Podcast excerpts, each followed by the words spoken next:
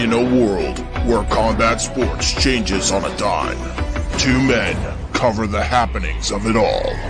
What's up, everybody? Professional wrestling. We said the wrestling world was going to change. CM Punk is all elite, and honestly, it couldn't have gone better. I think it's possible that Goldberg beats Lashley and that Big E beats Goldberg. Because I don't see Big E beating Roman. I thought ROH was a pile of crap. I think corporate ROH is gross. First of all, the Nick Gage entrance is one of the most insane things I've ever seen in my life. The Edge deal is up next year. Do you think he gets here AEW if he's still healthy? I think that he's a WWE lifer, honestly. Don't forget that the only reason WWE cleared it to begin with was because AEW was going to, and they were trying true. to sign him. Mixed martial arts. And I think everything leans towards Sandhagen, but I, I don't know. I think TJ could surprise some people. I'm choosing Sandhagen, um, especially with his last two performances. The Aljamain Sterling and Petr Yan running that back, and the winner of this should definitely get the next title shot. I thought But- Conor looked fantastic with the kicks. When he got rocked with punches, he went for the guillotine.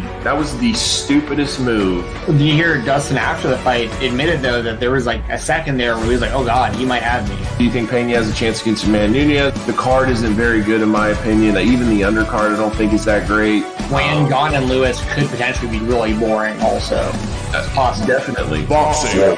Jake Paul by knockout, probably pretty early. It's pretty telling when uh, Jake Paul was like, "Let's put up our purses against one another," and Woodley wouldn't do it. I think Tyron Woodley's going to win this fight. He's going to throw combinations at Jake that Jake hasn't seen yet. First off, I'm gonna say congratulations, Tyron Woodley, for making two million dollars. I would like to see Vitor and Jake because I think Vitor would beat Jake's ass. Laugh out loud so funny that this is the boxing people talk about most instead of the best boxers fighting. This is what boxing has become. The promoters have not allowed the best fighters to fight the best. They protect their own interests, they protect their fighters, and they never let the best fight the best. And there's multiple champions in the same weight class, and they still won't fight each other to unify the belts. And this is what has allowed YouTubers to come in and take over the sport.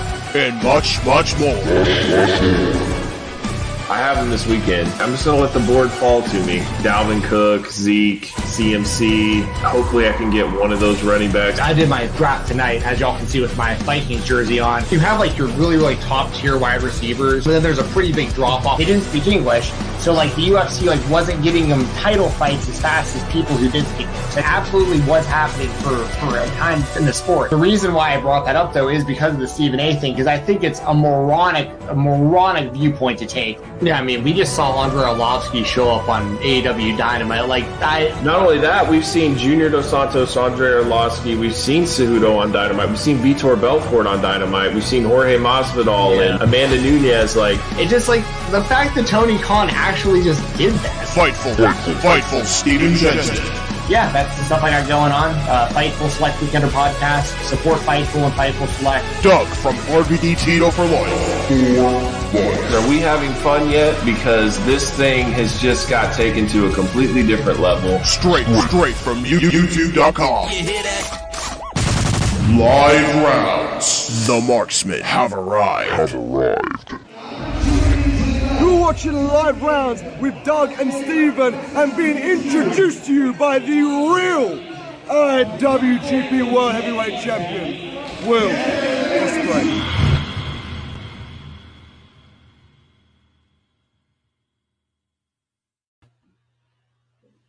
What's up, everybody? Welcome to Live Rounds episode 82. Um, very rarely am I able to do this show and know that a dream match of mine is about to happen within hours. I'm super excited for Wrestle Kingdom.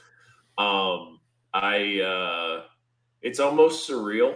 Like it's something that I probably thought we would never get just because of the relationship that Kenny Omega had with New Japan after leaving. And also like what is the chances of him and Will Ospreay actually facing each other? And um just how all the things have aligned and this is where we're at. It's just uh it's pretty amazing and I'm super excited. I don't know how I'm gonna fall asleep tonight, but I'm definitely gonna try and then I'm going to wake up in the morning and I'm going to watch Wrestle Kingdom. So, other than that, how are you doing tonight, Steven? Doing good, man. So you're gonna, do you not have to work tomorrow morning? I called in. Oh, did he? nice. Yeah. Nice. I called in. Nice. I couldn't. It sucks too because I had to go to work. I, we were off on Monday because of the holiday. I had to go into work, and then it's like, hey, I, I need to use a vacation day tomorrow. Like, just, I didn't call in sick. I used a vacation day, so I just it is what it is. I'm not missing it. Nice. That's awesome. Yeah, I'll, uh, I, I just want to be productive. I'll be checking my phone. I'll be spoiling it for myself. Like it just, it won't be what it should be, and I want it to be what it should be. Yeah, yeah. So you're basically like you go to sleep tonight and just not look at your phone at all until yeah. like you wake up, no phone, just watch the match. Yeah, so I probably won't be tweeting until about I don't know, like 10 a.m. or so, where I'm you know let it all out. But yeah. So are you gonna much. like fast forward through up until that match starts and like just watch that mm-hmm. right away and then kind of just pick and choose from there? I think so. I think go. that's going to be the plan. We'll see. I don't know though. I I mean, the Sasha thing definitely looks real now, right? Like yeah. she's literally thanking everyone and thanking even Sasha Banks, the character, and all that. Like, so it definitely looks like that's happening. So I'm curious to see how that goes. I'm also very curious to see if they announce matches for the January 21st Wrestle Kingdom. So I want to see what happens there. Um, what other surprises they have in store. I'm not really feeling Okada and Jay White but it is what it is. Um, we'll just kind of see. We'll get into more depth about the card, but uh, yeah, definitely looking forward to Wrestle Kingdom. Yeah, for sure. Before we get into all the topics tonight, as always, shout out to FK. Um, check out the eBay store in the description below. Um, 10% off.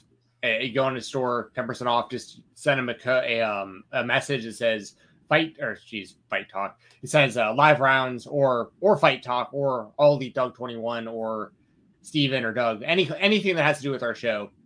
Just send VK a message. You'll get 10% off of your order over there on his eBay uh, on his eBay store. He has a lot of really good stuff over there for wrestling fans. Um, like I mean, action figures, DVDs. It's, it's constantly changing because stuff is constantly selling and he's constantly replenishing the uh, the, the uh, store. So uh, please go check that out. Once again, the link is in the description below. Um, thank you again to VK for being a part of the show. And also, if you guys have super chats, make sure to send them during the show because we'll make sure to get to them, um, especially if you have predictions for Wrestle Kingdom or any of the other stuff we're going to be talking about. We're going to be talking Darby Allin and Samoa Joe. Um, Sting had a very passionate promo uh, promo yeah. towards Darby Allin, and like you know, so I'm Great. very interested in that in that match, especially with it being in Seattle, which is basically his his backyard. Um, so there's a lot of good stuff that we're going to be talking about tonight. Of course, a ton of Wrestle Kingdom stuff. Um, Don West passed away. That's another huge topic, especially for this channel specifically, being so TNA um, centric when it first started all those years ago with Bill and Doug. Like, so be able to talk about D, uh, Don West and you know, I've said it before and I'll say it again right now. Don West and Mike Tenay is my favorite commentary team in the history of wrestling. I thought they were just like perfect together, you know. And, and I love that Don West was like just a mark for wrestling. Like he didn't have to be an expert. It's the same reason that I think that Pat McAfee does a good job in the WWE. Like they yeah. just you're just fans out there having a good time. And Mike Tenay, the professor, him being right there, he could always explain what the wrestling fans needed to know. But like, you know, so we'll talk we'll we'll talk more about memories of Don West and stuff throughout the show too. And uh, yeah, happy New Year's to everybody who's in the chat. We we appreciate y'all. 2023. We're planning on getting uh, like some new logos and stuff. We will eventually do merch, just trying to lock down like a good logo and stuff like that to put on some merchandise for y'all. Didn't want to rush something out for the holidays that you guys wouldn't want. So um, still playing around with that, but we'll get you guys some merchandise um, sometime very soon, and um, like a new intro for the for the for the show sometime soon. And I put together just a little bit of a different graphic for today and stuff, just changing it up a little bit. Um, but yeah, we appreciate y'all for uh, for joining us coming into uh to 2023. Yeah, for sure. Um, so I, I think we got to get this out of the way. Just it, it's on everybody's mind, heart, everything right now. Um, what happened to Damar Hamlin last night? Oh, yeah. I, it's so hard to focus on football and wondering like where your team seating is going to be and all that stuff. Like, I just have never witnessed anything like that on live TV, and uh, it's just it's really uh, it, it, it's it's devastating as a sports fan, honestly. And I I hope for the best. Um, I wouldn't. I would be lying if I felt optimistic, but I, I just hope for the best. I mean, we've seen miracles happen before, but like, I, I when I saw those coaches' reactions and those players' reactions, like, I knew that this one was different. You know what I mean?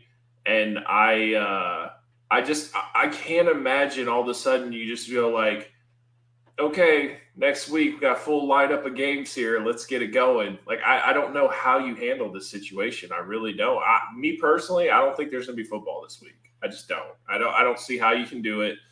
And then I think they're gonna regroup and try to figure out what what to do next week. I just I don't think there's gonna be football this week. Yeah, yeah. I mean, it's that's tough because I know it's it's weird because like I mean obviously I don't have like the the mentality like the like the mental toughness or whatever you call it that like a football player has like that mindset of like going into a game and I mean, like the chances of getting hurt are like so statistically high when you think about what those guys are doing, like the size of these guys and like what they're act like what the sport of football is. Like it's it's one of those things where you have to like you're you have to have just a different type of mindset to even like get into a sport like that and be playing it at this kind of level with these kind of athletes. And yeah, and it's so it's hard for me to relate to that obviously but like for me if i saw something like that like right up close like that yeah. like i don't know if i'd ever want to play football again like i'd be i'd be like that was like just a that was a routine thing that happened and you know that could happen to anybody and there's a lot of things that could contribute to to what happened right but like it's one of those things it's like i would be I'd be shook as a player. Like I'll be completely honest. Like I, I definitely, I, mean, I, I, definitely consider like there's gonna be a lot of players that probably don't want to play this week, like you're saying. I think they're gonna have to like. There's gonna be players that might never want to play again. Let's be right, honest. Like, right. Sure. That this thing is is it could go with like further ramifications than we're even thinking right now. On top of that, I mean, he died on the field. He had no pulse. They had to give him CPR, and they brought him back. So like those players witnessed him. You know, his life leave his body. That is a tough thing to yeah. overcome. And that's somebody you know. You know what I mean? Like that's not just, you know, some guy, like that's their teammate. I, I just Yeah. I don't know, man.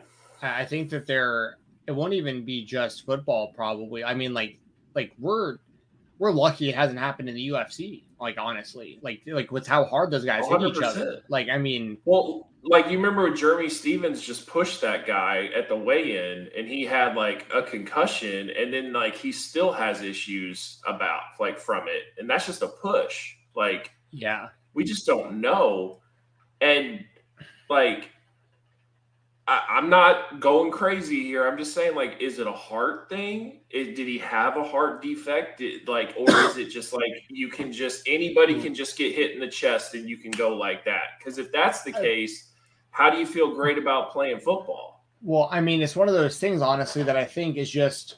I, I hate to put it like this. Well, I shouldn't say I hate to put it like this. I think this is like a pretty realistic way of looking at it.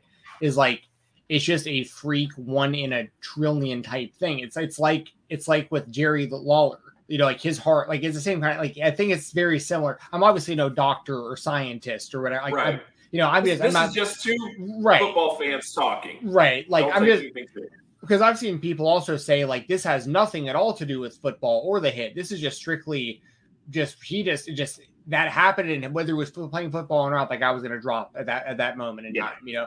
And it's hard like once again, I'm no expert in anything, but my thing is like it's pretty coincidental to me that you would take a massive hit and then like then that like then it happens right after that. Like I don't think that's a coincidence. Just like the Jerry Lawler thing, I think there's a lot of things that contribute to that, and like everything, it's like all the stars aligning in like the worst way possible to where like you know maybe there is an underlying issue of some kind. Maybe the hit hits you just right, and your heart just gets just gets hit just the right way and you're just that level of, of, exhausted just enough where you you know your body shuts down. I mean there's maybe it's just like the perfect alignment of all these bad things maybe happening at the exact right time.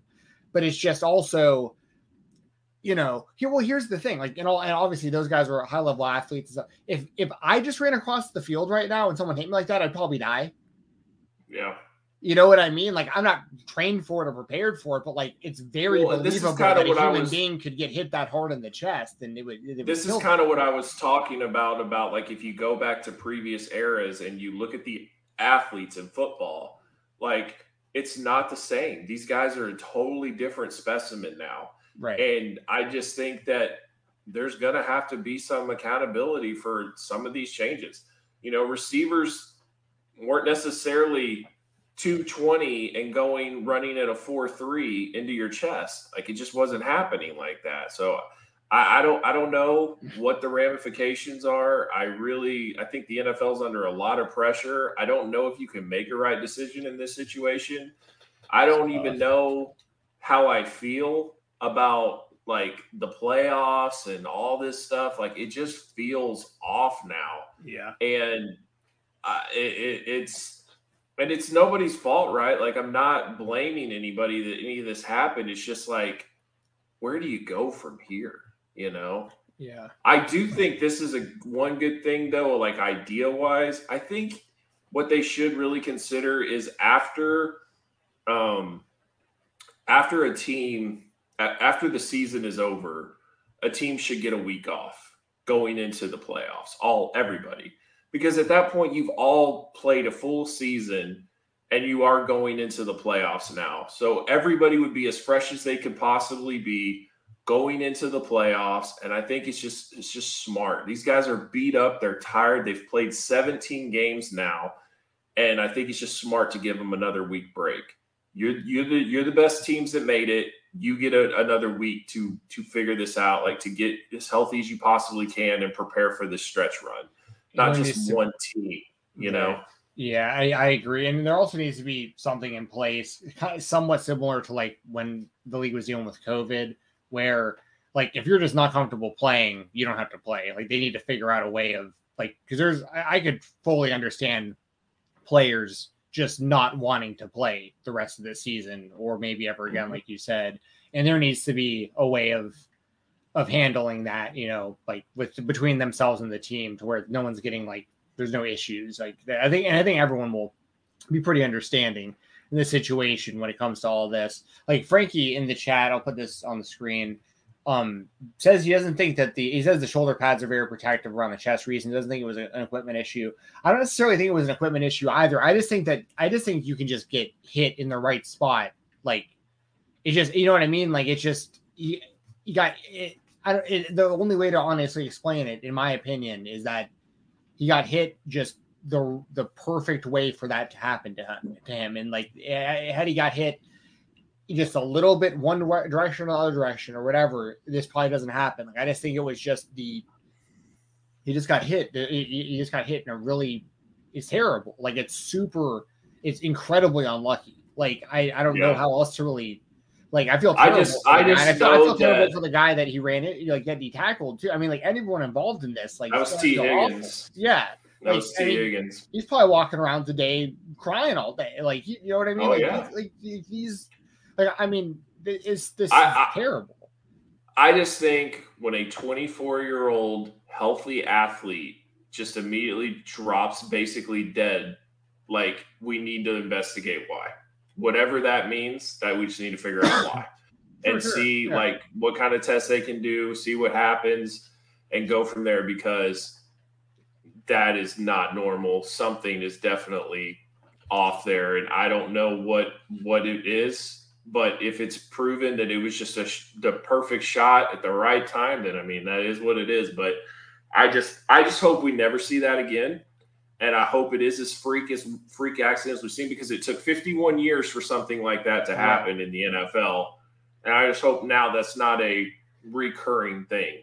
Because if right. it is, then we might have to look into some other things and see what the hell is going on. That's just well, how I, mean, I feel. Well, think about it. I mean, like in pro wrestling, I mean, like we, it's very rare, but like we've seen guys die in, in the yep. ring. I mean, Owen Hart's obviously like the big example that like most people would know that obviously wasn't like actually pro wrestling related. Like you, you guys know what I mean, like the stunt and everything. But like, but you, been, but you know, wrestlers also, that have died. It's very, it's super, super, super rare for something this risky that so many people have done, and it like hardly ever happens. Also, that really put into perspective for me, though, just how cold blooded it was to continue that show after. Oh, died. oh yeah. Oh, it really, it really makes you really think like how because like basically it was almost everybody's immediate thoughts we're not going to play this football game after this and like the fact that like they went on and did that pay-per-view like i listen i was i lived in kansas. I know a lot of people that went to that show. I know a lot of people that saw owen die. And like everyone was shook.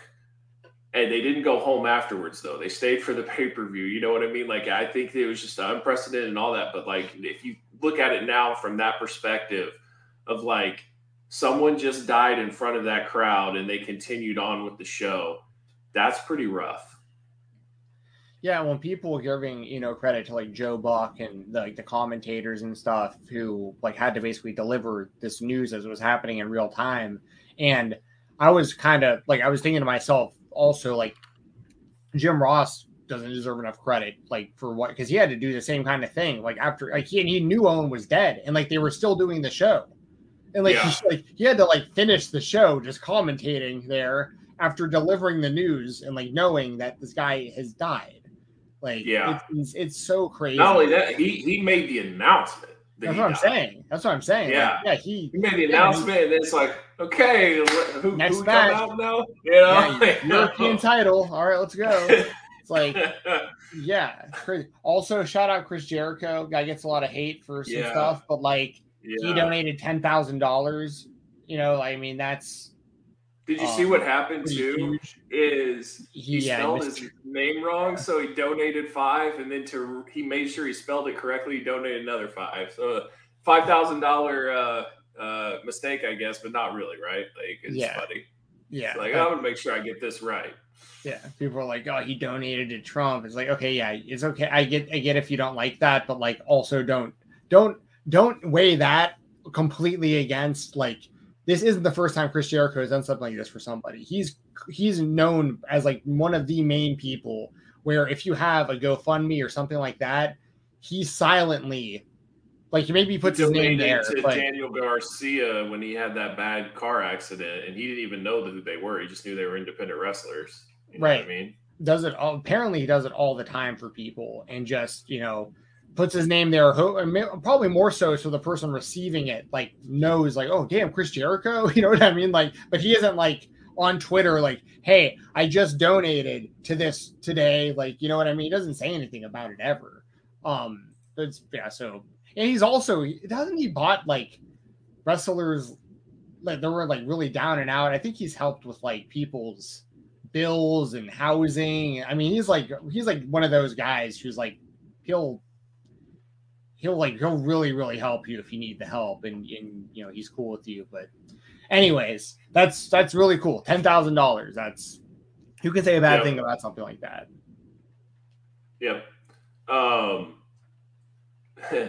I I was uh, just looking at Twitter and Kota Ibushi tweeted out a picture of the Young Bucks and him and Kenny and said Kenny don't get hurt tonight, just win only.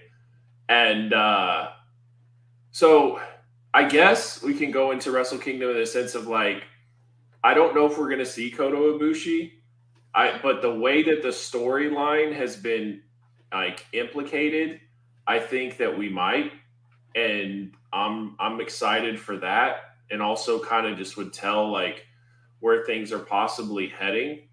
Um, so if anybody doesn't know what's going on with Kota Ibushi, he had a really bad injury, then he had a really bad falling out with New Japan, and he's been out for a long time. But I feel like if anybody can make him step foot back into New Japan to close out his contract or whatever, it would be Kenny Omega. So I I wouldn't rule out the idea that Ibushi comes to like Kenny's defense or whatever. Maybe he comes out after the match, whatever the case may be. But I think we might see Kota Ibushi tonight. Yeah, that'd be sick. That'd be sick. I, ha- I haven't uh, followed enough of it like leading up to this. Uh, like what New Did you see the press conference? I saw clips of it on Twitter. Yeah, I mean, I saw Ospreay. Saw was- Ospreay go yeah, ham. Yeah, Yes. yeah. I'm sure you And love I, that. so So to me, it's like this. This is modern day Brett and Shawn. This is exactly what Brett and Shawn was. Is that in a sense of like Brett was the best. He knew he was the best, but he also knew that Shawn was coming eventually to take that title, but he wasn't ready to give it to him. And I feel like this is the exact same thing with Ospreay and Omega. Omega's been the best but he knows Ospreay is the guy now, and he knows that Ospreay is going to take that mantle from him eventually. He's just not ready to give it to him yet. And uh, the fact that we are going to get this in their prime, I don't know if it's Kenny's prime, but it's definitely Ospreay's prime, and I think that Kenny can still really go. We're going to find out because what's crazy is he's been doing these trios matches, but he hasn't gone in a singles match and he's going to go go. Like I don't think this match is going to be 15 minutes. Like they're going to go to war. And uh I I just I just hope both guys end up being healthy. But there really does seem some legit animosity there. And I also like the fact that you know Ospreay took out Ibushi with his hidden blade and gave him a concussion. And the, the story of it is, is that like he crossed the line and Kenny will never forgive him for that. And he's basically telling him that, like, I'll do it to you too. And, you know, if you don't want to pass the mantle, I'm just going to take it. It is what it is. I'm the best. And I just, I love this story. I love this match. I'm so excited for this. I don't think that we normally get these types of matches, especially in New Japan. Like, to me, this feels like the rebirth of New Japan, like three years later because I feel like New Japan's damn near been on like life support. So to just be able to get this, like, there's definitely been good matches in New Japan, sure. but there's there's been no buzz. There's just been no buzz, and I feel like there's buzz. And it's not just Ospreay and Omega. It's it's Sasha coming in. It's it's FTR gonna defend the the titles. It's um, you know Okada and Jay White for the one thousandth time. But like it still there's a lot of buzz there that I'm I'm really excited about, and also just like what the future brings. Like what what are the future storylines? Where where are things headed that way? So I'm definitely looking forward to this show. Yeah, yeah. I, I wish I could stay up and watch it. What time does it actually start at? Like I believe it's two a.m. my time. So three a.m. Eastern time, my time then. Yeah, I definitely won't be. Well, I might, I might possibly be away for the very beginning. Are they doing a? It doesn't look like they're doing any kind of New Japan Rumble. Oh, they are. They are doing one. Oh, maybe I'll stay awake for the for the Rambo, and then I'll get. And they have uh the uh Lio Rush is on the card against Akira and um and uh TJP. And uh he has a I think it's Show is his is his uh tag team partner, so that should be a good match. Uh, yeah, um, let's like Lio Rush and Yo versus Yo, yeah, go. Yeah. Versus uh, Akira and TJP from the United Empire. That should be a good match. Um, then the Stardom match. I never watched Stardom before, so I'm kind of looking forward to that. Just because I hear a lot of really good things about Stardom, so want to see what these ladies have to offer. Um, so yeah, there's there's there's some good stuff there, and I'm I'm just I'm looking forward to to this. But I mean, Kenny at the press conference, he came out to his old New Japan music. He had the hair extension. He looked like the cleaner. Um, like I feel like we're getting the cleaner versus the aerial sa- assassin slash kingpin tonight, and like I don't think you can ask for much more. And like you know, Bill's all like oh, I just don't really like the buildup. I wish it was in America, blah, blah, blah. But I'm like, dude, like the story of this needs to happen in Japan. And, and not just that, this is the first time the crowd's able to cheer like for their show. So that's like been damn near three years almost for this crowd to be able to cheer. So it's going to be a really fun, cool event. I think they're going to have some big entrances. I just, I think this is going to be awesome. Yeah, yeah, I agree. I mean, I'm definitely most looking forward to Ospreay and Omega, like you are. Um, I didn't take I didn't take off work. I I wish I could have. We got to work overtime right now because we're like super busy. Yeah. But um, I mean that that's gonna be. I mean, I have like super super high expectations for that match, and I think that they'll yeah. totally live up to them. Like those guys won't They won't disappoint. It'd, it'd, probably be smart if they put them on last. To be honest, I don't think White and Okada. I totally agree. Yeah. I totally agree, and I don't think they can follow it at all. Like, yeah. and it, it's not just it's nothing against them. It's just we've seen it so many times that I just don't think it packs that punch. This this is this is Rock Hogan. Like this is the the match that should be the main event because the crowd is paying their ticket money to watch this match. It is Jericho Omega. Like this is the main event. So even though it is for the title, and I get all that, I, I think I think Ospreay and Omega should be the main event. Well, they did. Uh, wasn't it Styles and Nakamura was the main event one year for the Intercontinental title? Because it was like they had basically. I, I know Nakamura was the Intercontinental Champion in the main event of Wrestle Kingdom one year. I just can't remember if that was the Styles match or not. I know uh, it was the main event. I don't. I don't remember what the belt what belt it was for.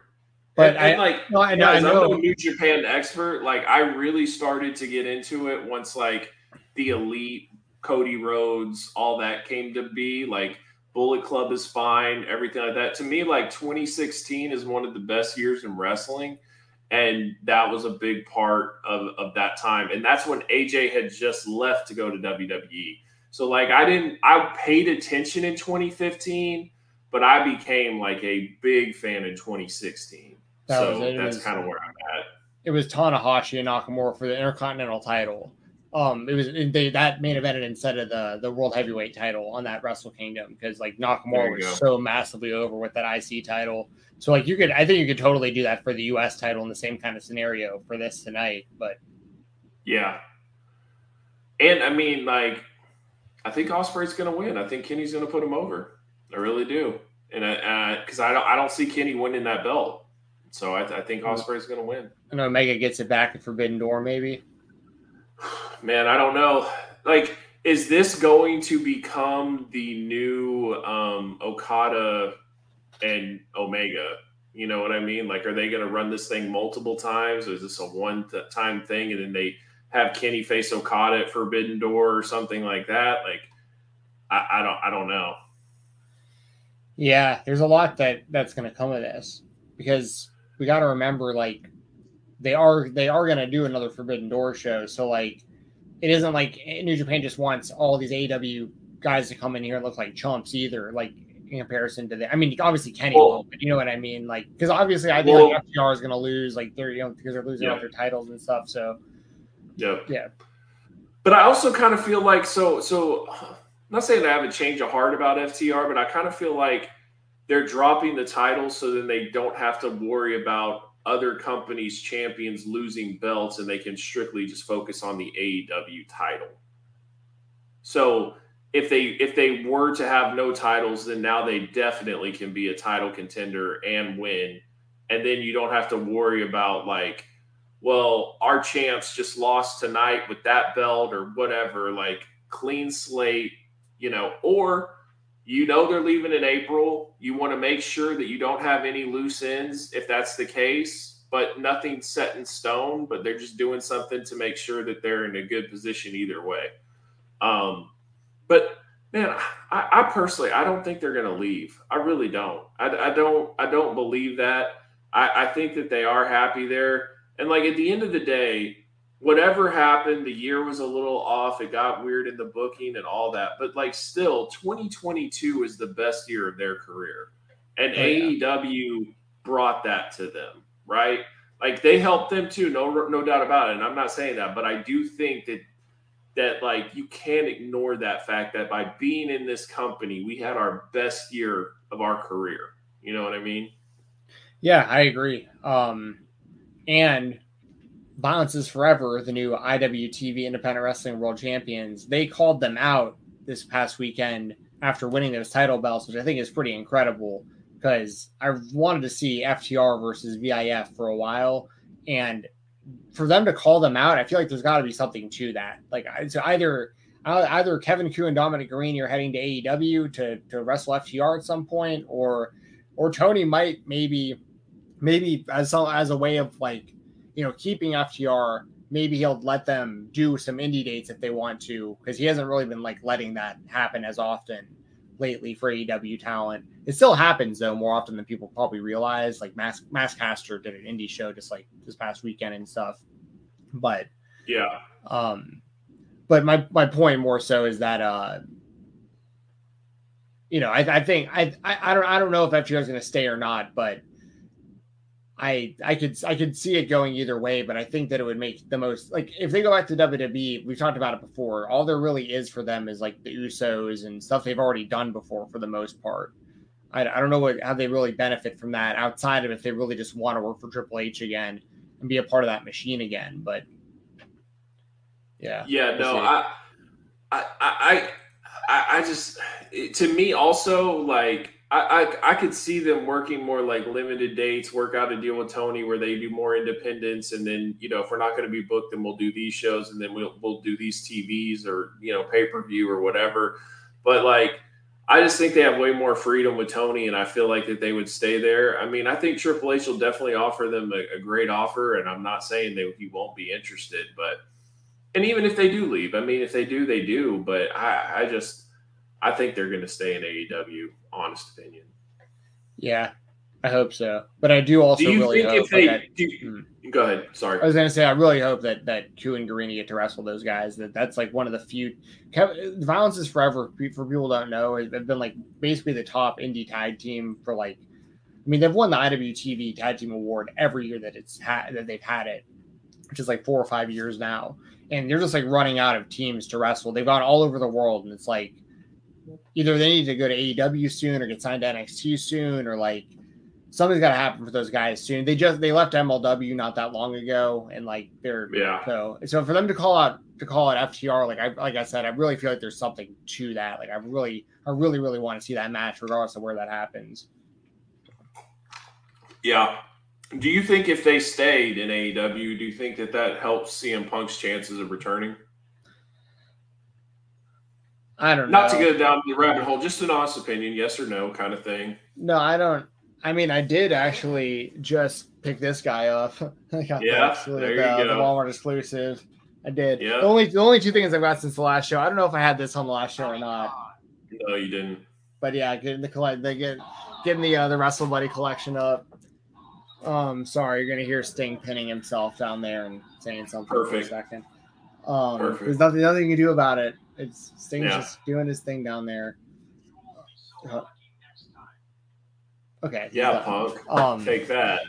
but I mean, yeah, I, I mean, I saw that I saw that Phil was was like putting up some stories on Instagram today. People were like tweeting out his Instagram stories about like His shirt like sales. yeah, his like his like high numbers and stuff. Yep. Um, Which honestly, I, I kind of feel like I'm starting to have this opinion that I kind of think he wants to come back. And I think it's the other side that doesn't want him to come I back. feel the same way. I think I think that is really what's going on here is that he is willing to come back.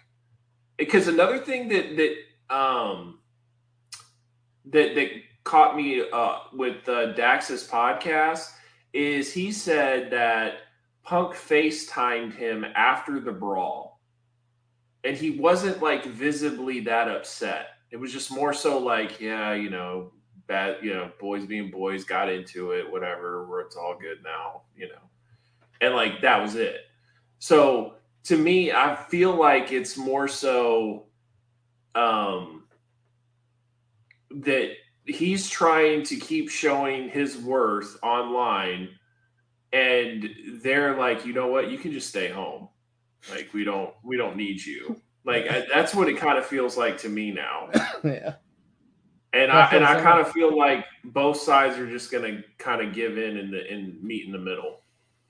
Yeah, yeah. I mean, well, I it's still hard to know. I because I, also don't know how happy AEW is with like what FTR is saying about all this either. You know what I mean? Like Tony Khan Yeah. might be like, "Hey, you're saying a lot of good stuff out there about a guy we really don't want to be saying good stuff about right now because like we don't want Right. to deal with that asshole." You know? Well, and, and then I don't know if FTR is just like, uh, you can deal with it or we can leave. I don't really care. You know what I mean? Like I have no idea yeah, kind of know. terms No they're idea. on or what. But I, I will say that, you know, when you're getting close to that free agency, you're feeling like you got a little bit more freedom. You know what I mean? Yeah. So we'll see what happens. And also, I mean, like maybe, you know, maybe Phil just comes back. It's all work. Wrestling's fake. Who knows? Yeah, absolutely. And we got you hook, line, and sinker. And, you know, buy the pay per view. I just bought the dude's action figure. Whatever. Yeah. I don't like him, but it is what it is. I got to Yeah. have it. It's a, it's a good figure, especially you take the coat off. You know, it's basically what the chase is, you know. Yeah, yeah. I mean, it's, but I do think it's. I, I have the same kind of vibe you do about it, where I, I, I think he wants to return if they'll let him. I think that Yeah. there's uh, quite a few people, and I mean, they're like, it's been like reported that like Jericho is one of them and stuff that like apparently is telling people we're not letting him back, if, even if he wants to come back and stuff like that. Um, so yeah, I, I feel like there's kind of two camps out there. There's the people who want Punk back, the people who don't want Punk back, and uh, But but be honest though, I feel like if anybody is willing that, that you could get to change their mind, I feel like Jericho would do it. Like I feel like if like he had to meet, sit down talk with everybody, I think he would be like, all right, like let's try to make this work or whatever. I don't feel like he would just be like, if you bring that guy in here, I'm walking out that door. You know, I, I just don't see Jericho doing that. yeah, either do I. So, but what one thing that I think would be cool too is if they did do this Punk and FTR versus the Elite. You, you know, you got the trios titles. On top of that, you could have FTR versus the Young Bucks too. On top of that, you could have Kenny Omega versus CM Punk. Like that feud alone could span within a three months of like phenomenal wrestling, phenomenal storylines, phenomenal build up, the whole nine. And if it does, and if it doesn't work after that, then like cut your ties, have a good day, move on, right? But like get that money for that that storyline because that is money. And the interesting thing too is like FTR and the Bucks have more like issues than we know, in my opinion. Like, there's definitely underlying issues that they might not really like each other in real life, but it definitely sounds like they respect each other. And like when Dax talks about the Bucks, he's like, "Look, they think they're the best, and we think we're the best." And like that's what this whole thing is about. And so, I'm all for that if that's what comes to a feud with them. You know what I mean? So, I just think that there's a lot of money to be made with that and it would be uh, a really good guys. We got 42 people in here right now. If you can, please smash that like button. I would definitely appreciate it. If you guys want to submit any super chats to help support the channel and get your questions read, uh, send them our way. We'll definitely read them out. In fact, we did have a super chat from Alexander Fitzgerald, and I think this is probably a pretty good uh, segue into. Uh, well, one thing, one thing I want to say yeah. real quick about the last thing you said. The reason that something like FTR and the Young Bucks just wanted to be the best, and something like, um, uh, like Ospreay and Omega just wanting to be the best. Yes. The reason that kind of stuff is so important, I feel like, also is because like the WWE, like not to pick sides or whatever here, but like they don't really do that anymore. Like their title belts don't like Roman is like the one exception to like pretty much everything that has to do with the WWE. But like there's not enough of that in the WWE of just like two guys that want to be the best, you know, and it's just like that is just so refreshing to see. Like that's what made the Attitude Era so good and the Monday Night War so good and stuff. It was locker Yeah. rooms full of people who wanted to be the best. Like that's how you got so many stars out of that because they cared so much about being the best. Um, so I, I feel to- like you yeah. could put that with Moxley and Hangman as well. Yeah, I completely agree. I mean that and that's pretty much what their story is. It's like you knocked me out. I don't like what you did to me by knocking me out. Like I'm a man. I'm, I'm more of a man than you're letting you're you're basically acting like I'm not a man. and I'm showing you that I am a man and we're gonna I'm gonna knock you out now because you knocked me out. Like Yep. and they're both guys who like whoever wins that is very well might be in line for another title shot. I mean it's like it's a it's a main event level type feud that they're having and it's based solely off of you knock me out, so I'm gonna knock you out. And honestly, I am down for Adam Hangman Page versus MJF. Like, I think that would be awesome. Million I think that'd percent. So I'm all for it. Um, we're gonna talk about Don West, so we're gonna go ahead and get Yeah. to the super chat, and then uh, I want to revisit AEW, talk about Darby and Samoa Joe, and then also talk about that California show, what that what that's turning out to be. So, um, Any favorite Don West moments? My favorite is definitely when Don West turned heel on Mike Tenay. That moment was unexpected and it made it entertaining. Thanks, Alexander Fitzgerald, for that super chat. I appreciate it, man. Um, you know, the funny thing about Don West was is I had actually seen him like on like QVC and stuff trying to sell me Michael Jordan rookie cards. Ken Griffey Jr. Because rookies, it, hell yeah. It was on it was on late at night, yeah. right? And I I was a person that stayed up late all the time.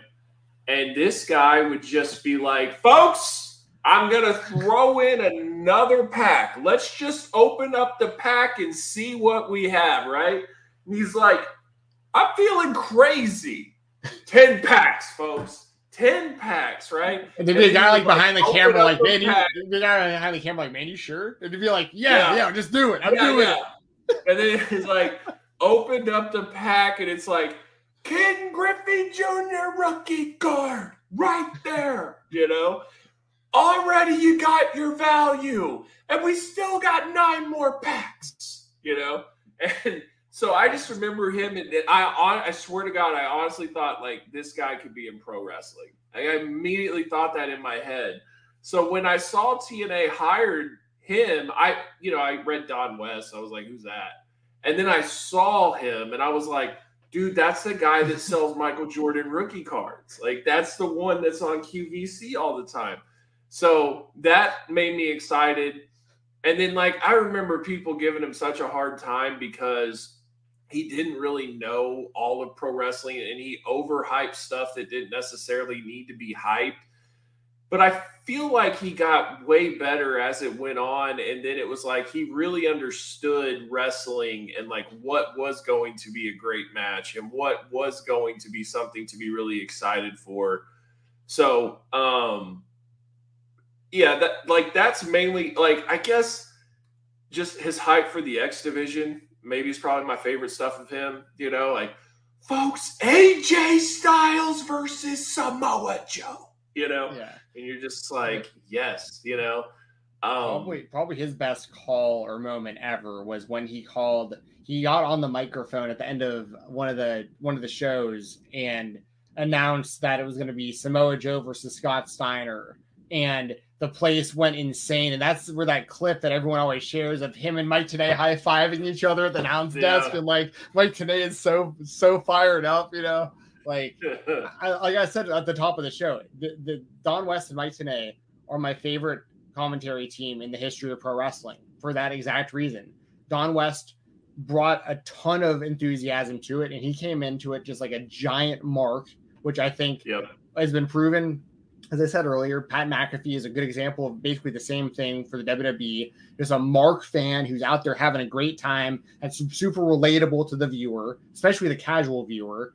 And then you have your professor, you know, Mike Tenay is right there explaining all the pro wrestling knowledge type stuff that the pro wrestling fans need to be told about throughout the matches and for the stories and everything in the history.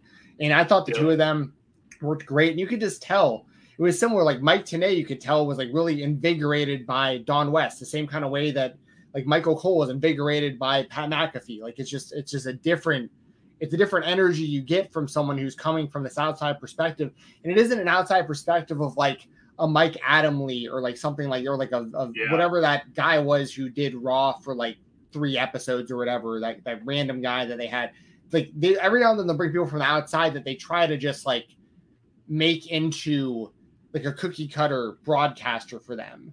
But yeah. it works so much better when you have someone out there like a like a like a Don West who and he, like you said, dude, I, I still remember to this day, and I've watched it a thousand times throughout my life because it's on YouTube now and stuff. But I, I used to watch it. I remember watching this and like trying to record it on my on my VHS player on my TV whenever whenever I knew I, would see Don West on the screen because I was into all those guys. Like as far as like those those infomercials, I was into yeah. that all the Billy Mays stuff, all the Chef Tony stuff, um, like all like all that. Uh, Tony Little, He was uh yeah. like the long hair ponytail, yes, and he always sure. had like fitness equipment to sell. Yes, yeah, I remember all those all those late night infomercial guys, all the knives and all. Who all was the... the one guy that was like to become a millionaire? He was like a young guy, and he actually was like doing illegal stuff, and he got arrested. I don't remember his name, but he was on all the times. Like, folks, you can just invest just a quarter of a you know a fraction yeah. of a dollar and make millions. Like he came across the nicest guy ever, and he was like a total piece of trash. Oh, I'm, I'm, sure. Oh, I remember. But uh, there's a lot of Ron, them like that. Dude, Ron Popeil was great. The set it and forget it guy, like all those guys. Man, I remember all these dudes. Like, like yep. the like. I remember. All, anyway, I can go on a whole rabbit hole just that, but I remember my probably my favorite infomercial moment of all Don, time. Don Lapre. Don Lapre. There you go. Don West one time accidentally knocked a gigantic table of cards onto the ground. Like it was like a pile of cards. And he yeah. like just like leaned into it. He was like, you know what? Yeah, I'm not gonna stop there. And he like, and you can find this clip on YouTube. And like he he just pushes all these cards on the ground and just lays in them and starts swimming in baseball cards on the ground and just like pulling them off the ground and like just yelling people's names out. I was like, this dude is swimming in cards right now on, on QVC in the middle of the night. Like this is yeah, this is the best. This is the best. So Don West was my favorite infomercial guy of all time. Favorite one of my favorite commentators in pro wrestling history, and also a guy who you know I lived in Nashville for a long time, and he was around. I, I think he lived in Nashville or close by because I, I, had like mutual friends with him, like like people who knew him or like new people who knew him, kind of stuff. And yeah. universally, anyone who ever said anything about him at all always said he was the nicest guy in the world. Like you never heard a bad thing about the guy. Like apparently he was just a really, really, really, really good dude. And it's uh it sucks that he's gone. Um, but man, like he honestly, they they really there need I hope that the WWE or someone AEW, someone like there needs to be a big company that really because I know he's in like the TNA Hall of Fame and all that stuff. I think he is. I think him and Tenay went in like together at one point, but he needs to be way more recognized. I feel like for like what he contributed to to TNA for like that when that company was really doing well and like really trying to be a, a, thing in the space of wrestling when there really weren't any real options outside of the WWE for the US. Like and, and when you when you and Bill were doing your thing, like Don West was the voice of of that company for a long time um, and did well, a really, really good job. I hear like people like Ospreay, like they didn't watch the WWE, they watched TNA. Like right. Ethan Page has said the same thing. Like a lot of people said that like TNA was their show. And I think that a lot of people don't really recognize that. And I think that that is a big part of like wrestling history. And I think because of what Impact is now, I mean, they were saying that like they had less than 100,000 viewers, like the last Impact show just night and day of what it used to be. And I think that people have forgotten like kind of their legacy and all like they were such a platform for a future generation of superstars. And um, I think that it also was, like I said, I don't think they get enough credit for merging mainstream talent with all the indie superstars. Like we had never seen that before because Vince was not willing to sign indie superstars. So to be able to take someone like a Sting and like put him in there with like an Austin Aries, or to be able to get a Nigel McGuinness and put him in there with Kurt Angle, or you know whatever, like you were never getting that before, and I think TNA deserves a lot of credit for that. So um, yeah, a lot of good stuff.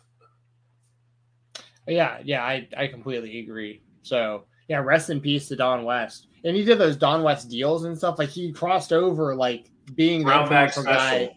Yeah, brown bag special, fantastic. Yeah, there you go. Frankie said that in the chat too. You got like the twenty dollar bag, signed it. Man, I, I mean, I tell you what, I really wish I would have. I, feel like I'm getting kind of emotional. I feel really bad that this guy's gone. Like I really do. Yeah. Um, you know, it's it sucks because he just seemed like one other one. Underappreciated. I was at Star when I was at Starcast in Vegas. He worked there and um, he we were all waiting for the Lucha Bros because their flight got delayed. And mind you, the Lucha Bros were much bigger when they were there in 2019. Like they were one of the top attractions. The line was wrapped around uh, the hotel room area, and Don West was just sitting at like a front kiosk, and they would give him the posters from like the panels. So like when Sting, Bret Hart, whatever. Um, and then the, they would sign all those posters, and then Don West would be like, 20 bucks, folks, 20 bucks. And like people would just leave the line and get the poster. The only problem was he could only take cash because he didn't have a, a, card reader or whatever. So a lot of people were turned down because they couldn't do it. But I mean, dude, I saw the man in live action hustle just being like, folks, it's Sting's autograph for 20 bucks. You're never going to find anything cheaper. Multi generational face on here covers his whole career 20 bucks. 20 bucks folks. And like you would just see people and it was like because other people left the line then other people felt comfortable. You just needed one. Once one goes then everyone starts to go. And it was just like boom boom boom boom boom. So you got to see it. I bought something from don west. I get to say that. Like i was right there. I That's bought awesome. it from him. So pretty cool story. Um is this what the twenty dollar bags were? Was four four DVDs and a four random DVDs and a random T-shirt for only twenty dollars? Is that what that was? Yep. yep. That's a freaking great deal. Yep. I wish I, I, couldn't day. afford. I couldn't afford. I was in college during a lot of this time that we're talking about, either high school or college for for a lot of this. So I just didn't have that kind of money to like be buying this stuff. But like. Dude. If I had the money I had now, then I would have been buying these Bravo specials every every time they drop. When they moved on from AJ, and it was like the EC3 and Destination America and all that stuff. Like they were selling those brown bag specials at live events for 10 bucks. Like oh, just oh, wow. I mean, it was like a going out of business sale and you could see it. And the funny thing was is they were selling AJ merch. They had like AJ gloves, AJ like life-size posters and all this stuff. And it was like, dude, like why did you guys lose him? Like, there's just no way. Like, what are you doing? Like, you're not. Y'all, I, uh, I, I totally want to stay, just not for uh, like a third of the money. Like, that's all yeah. it is. Like, just give me the hey, same as I was making. I'll stay forever. Right, and it's like, no, we need you to take a pay cut. And then not only that, he goes to New Japan and becomes wrestler of the year. Becomes like only ups his stock. Dixie looks like a total fool. Like, yeah easily one of the biggest mistakes a pro wrestling company has ever made. Oh yeah, I I definitely agree. I mean that company. It basically like T, as far as I'm concerned, I know you feel the same, and a lot of people do. TNA died when AJ left. Like ever since then, totally like I, like like Impact Wrestling and TNA are almost two different companies to me. Once AJ left, that's TNA's gone. Like, that was. It would be like if there was like no NWO, no nothing, and like Sting left WCW. Like it just it would have been like what what are we doing? Like yeah. you can't. He's the heart and soul, uh, and like draw too, right? Like any WWE, you know, like because you can go right now. I promise you, you can go to a WWE event. You can say who your your favorite wrestler is MJF, and there will be people who be like, "Who's that?" Right? Like they don't watch at all. But dude, like when I would go to a WWE event when AJ Styles was like peak Styles in TNA, literally everybody knew who he was. Like it was not like just a oh, it's just that guy or whatever. Like word got around. I kind of feel like the same thing with Kenny Omega. Like yeah. word got around who Kenny Omega was to everybody. Like if you watched pro wrestling, you knew who Kenny Omega was. Whether you actually seen him wrestle or not, you at least knew who he was. And I felt like AJ was like at that level. Yeah. No, I, I agree. I mean, he was for a, for a long time he was the main guy who, I mean, you, you can't. Obviously, we're not counting like his WCW, his very quick run there, and like the few things he did in WWE. But he was he was always the the one guy who who hadn't had a shot in the WWE for for the longest time. That was like the standout guy who wasn't there, and then I mean, then they got him, you know. And look at, I mean, it's crazy because he's had such a great WWE run that you could take just his WWE run and like that's Hall of Fame worthy in my opinion, right there for the WWE Hall of Fame, without any of his indie stuff, any of his TNA stuff, any of his New Japan stuff, like that alone. So that's yep. what what a freaking fun no i mean yeah pun totally intended what a phenomenal career like honestly and it's not Right. even over yet like he's still I know Yeah. he just got hurt recently but he's he's um he's still going strong he can still perform at it it if he needed to like if they if they were in a situation where he had to prove for any reason he could still go at the level that he used to. I honestly think he could go out there. I don't think he'd be able to do it like every night like he used to back in the day for like TNA. But if he needed to, if he had to go out there against like Omega right now for like 40 minutes, he'd he'd tear them. He'd tear that house down. Like, Like let's say he just signed like he left WWE, but he signs for like one final program for Kenny Omega and AEW, and it's on pay per view. Like I think him and Kenny would still kill it. Like I, I, I think that he's definitely like I think I think AJ is one of those guys that like when it's all said and done and you look back at the full body of career and how many companies he was like the best at um I, I I just think like his legacy is hands down, and the and the only thing that like I like the fact that he stayed with the WWE is it solidifies him as a Hall of Famer in the WWE as well. Like you could easily put AJ in the Hall of Fame in the WWE, and it makes sense. And so because because he's definitely a pro wrestling Hall of Famer, and you just add to that, and it's like man, AJ's legacy is is is ridiculous. I, I I mean he's he's arguably the goat. Like they're like if someone were to you, someone could make a strong argument. I think that AJ Styles is the best professional wrestler of all time. Depending on what you like in pro wrestling, like I I you know in ring talent, longevity, doing it in multiple companies, world titles, and all these companies on top of it. Especially if he if he finished up his career, if the next like few years he went really strong and they like put the world title on him or one of the world titles on him or whatever, and he had a couple more like real title runs at the top, he'd be, you know what I mean? He'd be cementing himself as like maybe the best ever. How about a pay per view headlined in Atlanta against AJ and Cody? Oh yeah, I'm all about that. I love, I love that idea. That'd be I great, mean- especially if Cody's the world champion going into that for the WWE title. Oh, I would, I mean, Oh. and if you're Cody, like, could you ask for anything more? You beat Roman and then you get to work a program with AJ? Like, dude, I love this idea. I hadn't even considered that, and yeah, See? that's um, that's so great. That'll be you'll be able to saw me out in the crowd at that one. I'll be there live. They were, WWE was just here for a live event like a week ago, and someone offered Were me they? free tickets, and I was like, I'm I'm all right. But like when Cody's back, I'll be like, yes, yeah, I'll be there.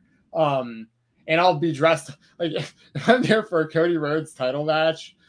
I am, I am buying so much merchandise at that stand. Like anything that has to do with Cody, like you don't understand. you're gonna look y'all. like you're gonna look like a Cena kid. Oh yeah, I'm gonna be what they what they call in uh in uh in like the UK they they call people full kit wankers, like uh people that go to like um like if you go to like a soccer game like a in like a full soccer uniform like as a fan Yeah. like people you know you full kit wanker you know like this Mm. this is definitely the same kind of thing like I'll be uh like I'll walk walking around in a in a Cody Rhodes duster or whatever he whatever that, that jacket thing the red the the homelander looking jacket walking around looking like Cody.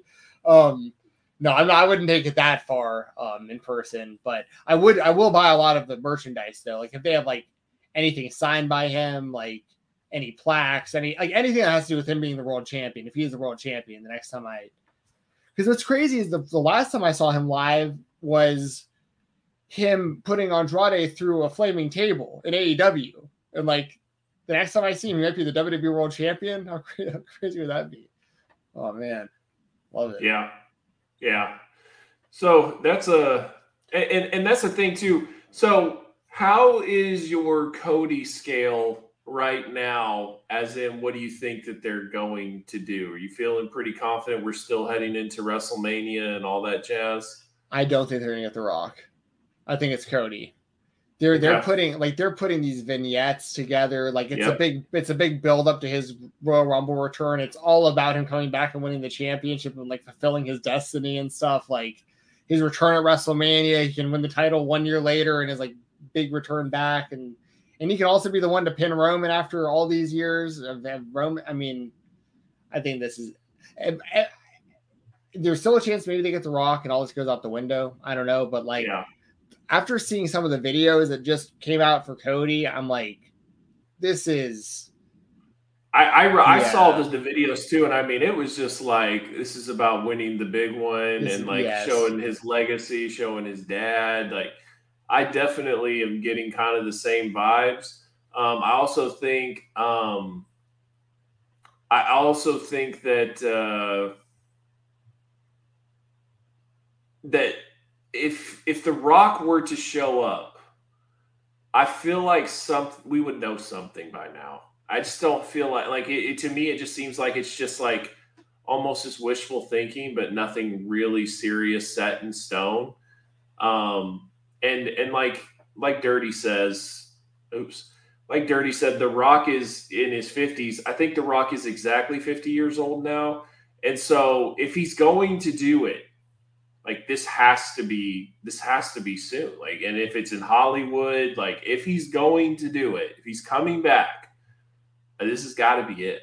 So that's the only thing where I'm kind of maybe they hold off. Maybe he, dude, I swear to you, if he shows up at WrestleMania, or I mean at Royal Rumble at 29 and just throws everyone over and is now the title contender for Roman, man, I, I don't know if that'll go over well. yeah, I don't think that's gonna go over too. I mean, I not gonna go over too well for me, that's for sure. But they were kind of saying that the plans for Cody were him and Cena. Like before there was that been thrown out this. there. Yeah, but I mean, anyone can. th- We threw that idea out there, you know. Like, No, I mean, I'm which- sure. I mean, but I still think it's valuable. Like, if it is that, Cody can still go into SummerSlam and be the guy because Rock's not beating Roman. Rock's not beating Roman, so Roman will beat the Rock and we'll move on. But I, I just, you know, we'll see what happens. Um, if Cody wins the title, he's got to drop the title to Seth. I don't, I don't know. I I don't, don't see know. that. I think Seth will get another shot at him though for the title when Cody's the champion. I'm going to be honest with you. I think they view Seth as not a good hand. I won't go that low, but he's kind of like to me like the Kurt Angle, as in you rely on Seth for great matches. He will every now and then be the champion, but he will never be the guy. It's just not the way that they view him. But like he will help sell a pay per view. And I and I even heard, you know, Ospreay and. And like I honestly think this would also be a good idea. You know, we gave you Karl Anderson, right? You get him for Wrestle Kingdom, drop your little title, whatever you want to do. We want Will Ospreay and Seth Rollins at a pay-per-view for us. Like, why not? Just do it. And like Seth's stock would go through the roof. If he has a five-star matchup with Will Ospreay on WWE TV, I think the only risk that WWE makes is man, you're going to look bad if you don't sign Will Ospreay because everybody is going to want him after seeing that match. Every fan is going to be like, "Who the hell is that guy? And why isn't he? Why isn't he here?" You know what I mean? So I think that's the only thing that you really, you know, not that. But I think it's a cool idea, and I think WWE should really think about things like that because it is all about getting buzz, and it is about getting respect for some of your guys when you can go out there and you can face the best in the world and have five star matches, like your guy's stock is only going to go up. So, Yeah, no, I'm, I'm with you. And it also it'd be cool for Seth to kind of be that like forbidden door guy, where it's like you want to come in from another company, you got to wrestle Seth. You know what I mean? Like you did with Cody, Yeah. do with do with Will. You know, maybe you know maybe other guys in the future. Maybe Seth's the one who goes like if they ever strike some sort of deal where Seth can wrestle at New Japan or wrestle in AEW or something like that, that'd be crazy. That'd be awesome. Definitely Yeah. be awesome. Um, yeah. I, so he thinks that Roman versus Sammy night one, Cody wins Money in the Bank. Not the worst thing in the world because then Cody is guaranteed a title shot when he wants to. Sammy will clearly lose to Roman. Maybe. Uh, I'm just kidding. And then what do you, you know, then Cody can cash in whatever. Because hypothetically, Cody was supposed to win the money in the bank. That thing was in a stadium in Vegas, all that. The momentum was there. Cody was going to win the money in the bank. And that's another thing, too, that we forget. If you remember that commercial, it was for a title shot at WrestleMania. Was Right. the money in the bank? It was not one where you can uh, just cash in whenever you want, and any of that stuff. So this idea that it was only going to be Cena and Cody at WrestleMania, that's not what that was. That was the plan of Cody cashing in at WrestleMania. So I think that's always been the plan. No, I agree, and that's also a way, a very you're you're you're you're you're basically going to be able to play out the same story very similarly, regardless if he comes back at the Rumble. But like that would have been a cool concept if if what they did was you know he wins Money in the Bank, and it's announced right then like he's going to be cashing in, or he says or whoever like it's announced he's cashing in at money the Money in the Bank contract at WrestleMania for who, against whoever the world champion is and then you have this whole story play out on television of like we know Cody's getting a title shot at WrestleMania. So now it's all about just like his redemption tour in the WWE getting back to that title. So like Yeah. but once again, we're we're going to see pretty much the same thing happen if he comes back and wins the Royal Rumble. If they run all these promos and vignettes and stories, and he comes out and keeps explaining the reasons why he needs the title so badly, and uh, yeah, I mean, and then they can show that clip of him taking his jacket off in uh the Hell in a Cell for eternity. I mean, that's always going to be a legendary clip. Um, so yeah, I mean, and then I also people forget that Seth was dressed up like Dusty Rhodes in the polka dots during that match too. Like there was a lot of layers to that one. That was a, I, I love that that Hell in Cell match. But yeah, uh, really good. yeah. Way better than expected based on the injury, right? Like Oh, just for sure. the, the injury actually added to the match, which you don't really expect to have. So, um, very good stuff there. for sure. So, uh, Dynamite this week, um, tomorrow. It's in Seattle, Darby Allin's hometown, and they're gonna have nine thousand people there. Nine thousand tickets are sold. That should be a really hot crowd. Like if you go to like if you just listen to like prestige shows and stuff like that, like it's pretty vocal crowd. It's a small crowd, but like you know, Seattle Seahawks, right? Like always loud fan base, the 12s, right? So I expect a very live, loud crowd. And the way that they're building this thing up makes me feel like Darby might win the TNT title. What what are your thoughts on that? So, so with it being Darby essentially being like it's his hometown, Seattle, like that's his crowd. Those are his people. He's gonna like he's gonna have the home the hometown advantage big time in this one. And I loved how Sting talked him up um heading into uh like they did that promo my you, you can see me okay, right? My phone my computer went into airplane mode for some reason. I don't know what the hell that was. Let me let me make sure my Wi-Fi is back on. Apologize about that. can- Something happened. Um I can see you hear you. okay, cool. So I don't think anything I don't for some reason. I don't know why it's on airplane, but I gotta take that off. There we go. Should be good. Um so uh but but I I love the uh like Sting got so fired up because he was basically just like, you gotta believe in yourself and do this for yourself. And he like Sting got real with him. And Darby, you could tell was like he appreciated it and he walked away like, okay, like all right, Sting's pissed at me. like I need to do this. Like this is like Yeah, it was like you know- it was like dad gave him a pep talk, but like a tough love talk as well, you know? yes. And like Told me to need to I, I don't know. It just, it just, but but here's my thing. I feel like Samoa Joe's title reign so far has been pretty good. Like I don't, I don't think it's been bad. So it's not something that like I really expected him to already drop the title, but just the way that they're building this thing, it, it makes me feel like he's going to drop the title and, and Darby's going to be the TNT champ. And honestly, like I really enjoyed Darby as the TNT champ. I, I really enjoyed Darby's and Darby and singles. I think they relied way too much on Sting and him as tag team in a sense of like you could always do that, but you can't lose focus on Darby as a singles wrestler either. And I feel like that they just mainly focused on the tag team for a while. So I'm kind of looking forward to the idea of Darby being back as just a singles wrestler and kind of seeing where that goes. Well, I agree, and, and whatever they they need to do to get him back to a spot where you know, ultimately I want to see Darby and MJF for the world title during MJF's world title run.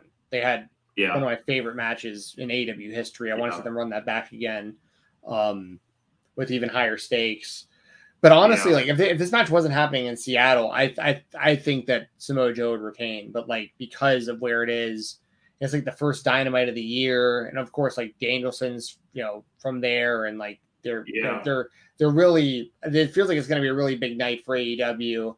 And also, what people don't think so much about either is like I think that Danielson and Darby and those guys might start doing maybe some Defy dates also sometime soon. If since like now AEW is like in that market, and some a lot of the time you kind of need to wait for that to happen before it's like you'll start working those indies again. Like AEW kind of had to break into Seattle, and now that it's there, I think that like that opens up the possibility for like if Danielson wanted to work like one like random Defy indie show or something. I think he the chances are better now that like I know that might not sound like something that matters, but it actually business wise that I, that that is something that like I know once again I know it sounds weird because of like how global and worldwide and everything all the wrestlers are and but like um there is something to that like that kind of goes hand in hand. So it'd be interesting to see if if like Danielson because I know Danielson has talked about wanting to do like Seattle Indies and stuff like that, and I feel like and he and he hasn't up to this point. And I feel like they've been waiting to do AEW in Seattle, and then maybe they'll let him do some stuff like that. Maybe. Yeah. No, I mean it. It definitely. I kind of wish, like, you know, it's nothing against Tony Nese, but like, do we really need Danielson versus Tony Nese? I, I would rather see something that's more storyline wise, more just not just something. I don't feel like Danielson should just be in matches just to kind of throw in there for TV. Like, he should be treated big.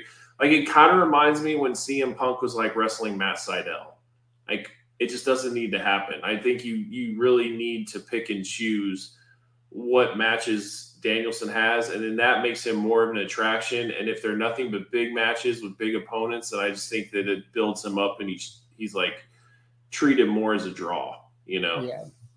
But also, uh, Taylor, this is a good point here. Taylor in the chat said Defy anniversary shows in February. February already has Mox and Eddie, which um. So, and I know like you know Nick Wayne is already signed to AEW technically, and he works a lot of the Defy shows, and Darby did used to do a lot of Defy. But like the reason with Danielson it's important is because like if you're Tony Khan and you have Danielson, you like you don't give an indie company Danielson's return to his hometown. Like you like you Yeah. go there with him in AEW, you sell out the big arena with his big return. And then because they won't be in Seattle again for a while, then it's like, okay, like you want to do some stuff here, like, you know, you can't you know what I like I think I think it makes sense everyone who you know who's hearing this. You you, you know, it just makes like Mox and, and Eddie, it's different because like they're not, you know, and those guys work indie dates fairly regularly, especially Eddie. Um, but uh, but yeah, I think that's kind of the whole point that I was trying to make was like, I think they were waiting to do Danielson in Seattle for AEW, get the big pop, the big sale, all that stuff, his big return home, and then it opens it up later for him for for like the indies in that area. Yeah. Also, tomorrow, one I don't want to forget about, but uh, they have a whole new. They're supposed to have a whole new set, whole new production, whole new everything for the new year. So I'm Yeah. looking forward to what that looks like. The production videos have looked really like way more professional, much more appealing to the eye, especially if you're like a casual viewer and you're wondering like what's this like i feel like that that is definitely um, something that might be appealing and then um, we have ricky starks versus chris jericho. And uh, i think that that is a really good match that we should be looking forward to. And i don't know if um, if starks is going to win. I honestly don't feel like like it's easy to call either one winning. I think that it's more so about uh like I think it's going to continue. Let's just say that. I don't think this is the last time they're going to face each other. Be the first time, but I don't think it'll be the last. I think whatever happens, this thing's going to keep going for a little while, and uh, I'm okay with that. And um, I'm just looking forward to the matchup. What are your thoughts on this one? Yeah, no, I agree. I'm I love that it's like it's a fresh matchup and it's you know that's I'm I'm I'm with you. You know, Jericho, in my opinion, is the goat. I always talk about Jericho all the time, how much I like the guy. So obviously, I give him pretty high praise, and I like the stuff that he does. But even I'll admit, like some of the stuff in AEW has dragged out too long. Some of these feuds, I can admit that for sure. I don't want to see that happen with Ricky. Um, if it's a one, if it's just a one and done, a one off, I would have Ricky just go over Jericho. But um, I think it would have meant even more had they not done the Action Andretti thing recently. That's just kind of throwing me off too, because it's like Jericho just randomly losing that match. Like I don't, I don't know how to feel about exactly. That's true. That there's no way that's over. But he did blow a right. fireball in his face, so I don't know if mm-hmm. he's supposed to be out for a while or how that happens. Right, right. So that's there's that's kind of the thing is like there's that also kind of lingering. But I, I think ultimately Jericho is going to do what's right here. The, the the thing that throws me off is like the MJF feud because MJF beat him pretty much the whole time, right? And then didn't Jericho win the last one technically, and then like then it was then it was yeah because his career was on the line. Right, that's right, that's right. It was the the career match. Like but, the way they built it, because I was there in Houston, and that's when the crowd sang Judas without the the music or anything like that.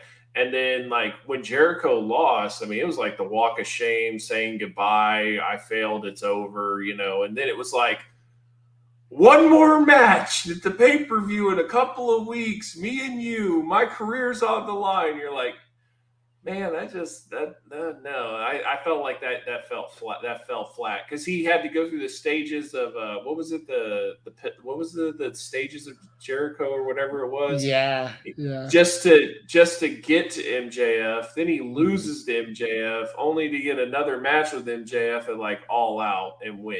So, yeah, right wasn't Dude, wasn't a big fan of that. What did he call it? Like the tasks of Jericho or whatever it was. No, I can't even remember. I don't remember what it was either, but story no. But it was. I mean, I still think the coolest thing that came out of that was that Chris Jericho and Nick Gage did a death match on AEW television on TNT. That's incredible. And not only that, like it was like peak Nick Gage in his like peak like popularity, hype, everything. Physical That's prime, what makes so everything. much cooler. Yeah, because yeah. like if you do that match now, that doesn't hit the same in my opinion. Like this was like right after like the Cardona and all this stuff like was going on. Like it was it was awesome. When the dark side of the ring had happened, so everyone's talking about Nick Gage. Yes. You know, so it's like, yeah, they're like peak Nick Gage. Yeah. So yeah. And he like I say, he was in good shape. He wasn't, you know, chunky or anything. Like he he he was in good shape. Uh yeah, it was it was awesome. Uh that dynamite altogether is one of the best because that was also the intro to Hangman with the Dark Order versus the yes. Space Jam Elite, best. all that stuff. the best, yeah. Adam Hangman Page took the pin to, from the Elite that night, and then kind of went away because his wife was pregnant and all that. Like, but like that was like in North Carolina, I believe. That was also FTR versus um, uh, Proud, Proud and Powerful. Like that was that was a damn good show. That is like pay per view quality dynamite, right? Yeah, that really was. That Hangman versus that that entrance for the the uh the Dark Order with Hangman is one of my favorite things and just just in general in AEW history. That whole what what makes a cowboy uh intro and them like how like the spotlight like you know shined on like the members like separately as they like kind of like appeared on the stage and like Johnny Hungee's doing his thing, and like then Hangman walks out between him, and you can see he's wearing like I don't know how they haven't made that that figure yet. Like Hangman with like the purple roses that he was wearing. Yeah, like I would yeah. buy that easily. I like I they should make that a, a, a figure one hundred percent. I think that would. I think the hard awesome. part one too about a figure is people were so hyped about everything, but like we see that like the Dark Order doesn't necessarily sell the best. We see a lot of these others don't necessarily sell the best. Like, do do you sh- overshoot when you basically do like nothing but new people in the entire line, and then like the heavy hitters like your Bucks, your Omegas, your Cody's back in the day, but like any your Jerichos, all that. Like if you ignore them Like I think that that could be a big mistake. That's why I think like a CM Punk was perfect for that too, because then you could have like a CM Punk in the line plus this and maybe like a few others, different changes. But but yeah, I, I don't I don't know it because like I like Dante Martin, but I don't know if he'll be a big seller at a store. You know what I mean? Like it's just hard to determine who because like everybody was really into just new faces and new looks, but I think it's waited so long that it's like what do you feel comfortable with really putting out there? Did uh did you see I saw it in one of our groups that we're in on like Facebook, but it was uh it was like an LJN Brody Lee that got yeah, canceled. That they canceled. Yeah. Yeah. I was like, that sucks. Like I like I'm ima- I imagine the LJN figures just aren't selling well for them just in general. Maybe that's what the problem is. But on top of like the Brody figures just probably hadn't sold that well either, which is unfortunate. Like, that that honestly, I think is is, is part of it too. Like I, I think that brody's very special to that locker room, but you have to imagine that you know, to the casual viewer, this guy was just like one of Bray Wyatt's sidekicks, and then he came to AEW and he wrestled there for like a few months, and then he passed away. Like it's hard to have any like real attachment to him on the show to a to someone that wants to like buy multiple toys, right? Because we're not just talking about one. Okay, you got the Brody figure, cool, but like, do you want to buy five Brodies? Like, I don't think there's a lot of people out there that want that many, you know, because even like you and I are picky about who gets multiples. yeah, You know? for sure. So, you know, it's just part of the deal. But like for me, like Omega, Bucks, anything like that, I'm buying as many as I can. Cody, I bought every single AEW Cody that there was It's like not LJN, right? Like I bought any of the Codys otherwise. Um I bought four of his LJNs. yeah, there you go. I go. bought two, two each. One, one, two in the red, two in the turquoise. Yeah, there you go. So it just depends. Um, but but yeah, I I, I don't know. It, it just makes it like to me. I think Swerve is a good figure. I think he's Yeah. definitely one of those that like is is definitely toyetic, and he's someone that you need to have because WWE only came out with the basic. I was about to say, like, I don't think he got an elite, right? Just the basic. no, Yeah. he just got a basic, and it has, and it doesn't have anything to do with the look he has right now either. So it's like if you did get that basic, then like you got him in like long shorts, like it's Right. not the look he's having. Like you could put him in a jet in like a big fur coat or whatever. Like you could do a lot of things with Swerve. So I think that was definitely one. Dude, I heard uh I heard Mox in a promo the other day. He said that Killshot was his favorite wrestler in Lucha Underground. I was like, dude, that was badass that he brought that up. So that's another thing is Swerve is facing AR Fox. Right, Don- uh, Dante- Dynamite. Used to be Dante Fox. The, the, I remember the And weapons that- of mass destruction match. Yeah. Killshot versus Dante Fox from Lucha Underground. If you guys Yeah. have not seen that match, like it is Death match. incredible. Yeah. It is incredible. I remember watching that match because I was not a big fan of Lucha Underground, and like multiple people told me I had to check this match out, and I did, and I was just like, "Oh my god!" Like incredible. And well, what, what's even funnier though is like if you've actually listened to Moxley on the Renee's podcast, he had no idea that Swerve was Killshot. So he was just a mark for Killshot. And like he's like, oh my God, you know, like this guy's incredible, he's awesome. And then like word got around that he found out that Swerve is Killshot, and he just went up to Swerve and he was just like, Are you Killshot? And he's like, Yeah, I am. He's like, Awesome. He's like, he's like, you were like my favorite wrestler. Dude, that's incredible. So this this this had to have happened like really recently. It- yeah, like when Swerve came to AEW, he had no idea, and he was just like, he's like, "You're kill shot." Dude, can I have your autograph? Right, pretty much. That's why he brought it up in that Rampage promo because he's like a mark. He's like, Dude, "It's that's- Killshot." That is so that is so awesome. That's the best But it that's makes the best sense, right? Because he did like that death match with AR, With Fox, Fox, or whatever, yeah. and so he's just like, dude, this guy's badass, you know. So I Yeah. wouldn't be surprised, maybe in AEW or something. He's like, I don't want Swerve, I want Kill Shot, in a lights out match. Like I would, I would think that'd be awesome. Yeah, dude, Lucha Underground really was was great up until I didn't watch the last season, but like up until basically up until Pentagon won the title, I was a big fan of what they were doing. And then uh he won the title, and something happened where I think they took like a lot of time off, and then like Jake Hager became the champion or something, and I was like, what? And then they never came back to it. When you hear Lucha Underground, Jake Hager is not the guy that you would think would be the champion. Just saying. Yeah, exactly. But but like it was one of those things too. It was a horribly ran company. The deals were awful, but it it produced a lot of cool stuff and introduced a lot of great wrestlers, and it really helped AEW in my opinion because then they were able to pick up and and TNA right. They yeah. were able to pick up a lot of what happened in Lucha Underground and put it on their their networks, their shows. Well, honestly, I would watch the shows, and I know people love some people love the stories and like the way that they shot the show, and I, I think it was really cool that they did it so differently.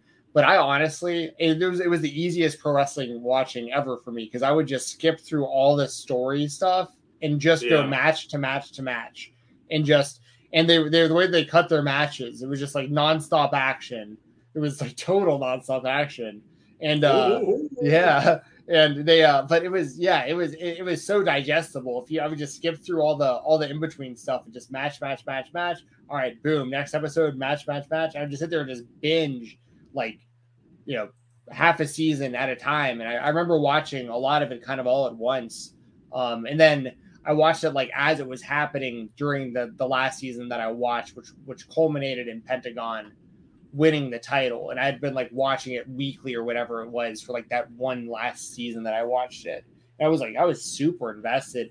I thought Pentagon was like the scariest wrestler in the world at that time. I was like legitimately like afraid of the dude. Um, yeah. I think AEW has done a very good job with him. Obviously, he's very he's clearly like one of their top guys and been positioned really well, very marketable. I give him I give him flack for the whole doing this too much, you know, like calling like getting reversed while he's doing it too much. But it is what it is. Like overall, Pentagon's a great pro wrestler, great character. Um, yeah. but uh, but he was at his peak in in Lucha Underground. Yeah, no, I agree, and I and honestly, like then when they were in Impact, him and Fenix were like killing it, man. Yeah. So like the when AEW got them and they were like feuding with Young Bucks like honestly, like part of me really misses that just simpler storyline, nothing overly complicated and not like like like I absolutely loved the Hangman Elite Kenny Omega breaking up storyline. I think is amazing, and I think we need something like that for 2023 that goes like an entire year, and like it, the final like culmination of it is a full year, right in November. Like I want stuff like that to be like fully invested in deep layered stuff that keeps adding on, you know? So I'm hoping that we get that this year. And I'm hoping that like because I just don't see the elite like first of all, they're definitely winning the trios titles, but I don't see them winning the trios titles and then just like yeah, we'll defend them here or there. Like I feel like that they're going to be involved in storylines and whatever else is coming about. Like I don't think that they're just here to wrestle like every, once a once a month or something. You know what I mean? Yeah, I'm kind of expecting CM Punk to just attack them after they win the trios titles. I don't think we're there yet, but it, but hey, dude, that's another thing. So let's jump into the California show. This show is starting to really look like a huge show. So you have the finals between the Elite and Death Triangle for the trios titles. You know what's the match called? Ladder match, right? Yeah, but it's like in Spanish. I don't, yeah. I don't know what they call it. But um, is it just ladder match or is it like TLC? I think it's like ladder war. Like they're, they're I, like I, they're, I think it's more like a TLC. You can yeah. have tables and all that stuff. Um, so you have that right looks like Adam Page versus Moxley is going to be confirmed for that night as well. They're going to confirm that tomorrow. And then looks like Sasha Banks will be debuting in AEW as well. On top of that, they're now saying that the Warner Brothers executives will be there at that show. So that usually means they're bringing the fire. So I think that that show is going to be awesome. Like the way that we feel about like um, Grand Slam, right? Like I feel like that show is like the the next Grand Slam type show for Dynamite. So I'm really looking forward to next week. If you haven't given Dynamite a chance, if you haven't watched AEW, that's a show to watch. That's the show to be like, let's see what this is all about. That that one right there. Yeah, yeah, we got a lot. I mean, I think it's going to be really stacked going forward. Like, especially they start getting some of these other guys back too. Like, I have no idea what like Adam Cole's status is and stuff, but like, if he were to show up, that would be a good time to show up that day. If, yeah. if he's able. Yeah, and then like I mean, yeah, I mean we didn't really talk about it too much. We can kind of circle back to it right now. And then um we got still about another 20 minutes or so. I'm so beat from working overtime. Um the freaking my job is killing me for the new year, these people. Um but uh but so so Sasha Banks, we didn't really talk about it too much. Yeah. Like what do you think she actually does tonight at the show? So I was asking Brandon that. I was texting Brandon um, like this afternoon, and he was thinking that it's just going to be like somebody who the winner or whatever might say an open challenge, or she might come out or something like that and and do something to uh, to set that up. Maybe even have a match. I don't know, but um, I'm telling you, man, that January 21st show though, like on a weekend, I just feel like she shows up tonight, sets something up for the 21st, but makes her AEW debut on the 11th. Right. So like so she's getting her name out all over the place and then she actually will have like a wrestling match on the 21st. Is kind of how I feel. I feel the same, same way. sense same sense though. Why would Naomi and Bayley come to that just to see Sasha come out and like cut a promo? Because they're there tonight. Wait, that Bayley's there? Bayley is there. Bayley has has come down there to see her, like support her. Oh wow, I didn't know that. Um, I actually saw Bayley. At, uh, she was li- like, or she used to date Aaron Solow, and I saw Yeah. there was like a really small. it was actually that same Dojo Pro show I've talked about before on here, like that little, um, little like studio that I that they taped it at, and she was there during that, just like hanging out because she was wrestling that day, and it was like as it was her day off. Um, she's like super normal, you know what I mean? Just like a super like it's so it's so funny when you come across some of these like superstars and they're just like being just regular people, like hanging out in like a hoodie and sweatpants, you know what I mean? Just like Yeah, totally totally normal people. Um, right. but uh, that's that's badass that that Bayley went all the way out there. Like, because I saw people talking about um about Naomi, and I, I I know you said she you know she's there too, and people have been reporting that as well. But I saw some people that were like, "Oh man, is, is- this means that Naomi's coming in also. It's going to be Sasha and Naomi and blah blah blah." And I'm like, maybe Naomi does, maybe she doesn't, but like Sasha's really the draw here. Like, let's be real. Like, I think Naomi it could be a value to a pro wrestling company for sure. Like, I think she'd add to women's divisions, eh, like you know, outside of the WWE or even going back to WWE. Um, but like, I'm way more interested in Sasha as like a singles wrestler in AEW and in New Japan versus her in a tag team. And it's nothing against Naomi. You, you could, you know, it, it wouldn't matter who the other person was. Like, I want to see Sasha by herself doing this. Um, are, so is Bayley? Did they, are they are they saying that Bayley like has a ticket and she's going to be in the crowd, or like is there? They're, they haven't said like they said basically if they, she's actually going to be shown on camera, then the, it has to be approved by the WWE because she is a contracted wrestler by the WWE. But they did say that she is going to be there. So whether that's backstage, whether that's in the crowd, whatever. But I just don't feel like you make that trip to see Sasha cut a promo. Yeah, I agree, but then does Bayley just? Well, I guess that would be assuming that like that she'd be wrestling tonight then, because I was gonna say like Bayley's not gonna just like stay in Japan until the twenty first, hanging out No. waiting for Sasha to wrestle. No, so that's So- why I think that there might be a possibility that Sasha actually wrestles wrestles tonight. Yeah, yeah, I, I think that's very possible too. Also, And guys, if you people- haven't ordered New Japan World yet, if you're curious of what it's like, basically you go on to their website, you or you sign up. It's like eight bucks. It's eight bucks a month. You can, you're, there's no commitment. You can cancel after tonight if you want to, and then you'll just have it for the 30 days or whatever. Um, it's not like you have to sign on for a year deal or anything like that. Just eight bucks. Kenny Omega, Will Ospreay. Um, it's it's well worth it. Unfortunately, there is no app, and I just I've I've so fed up with this by now. It's 2023 and there's still no app. What But about on like Roku? Nothing there either.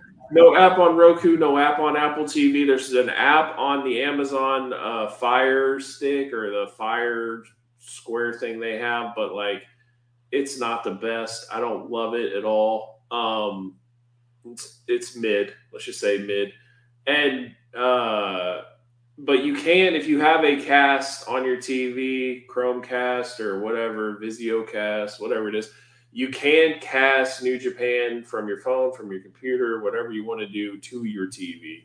So that's the way I'm gonna watch it. Is just cast it.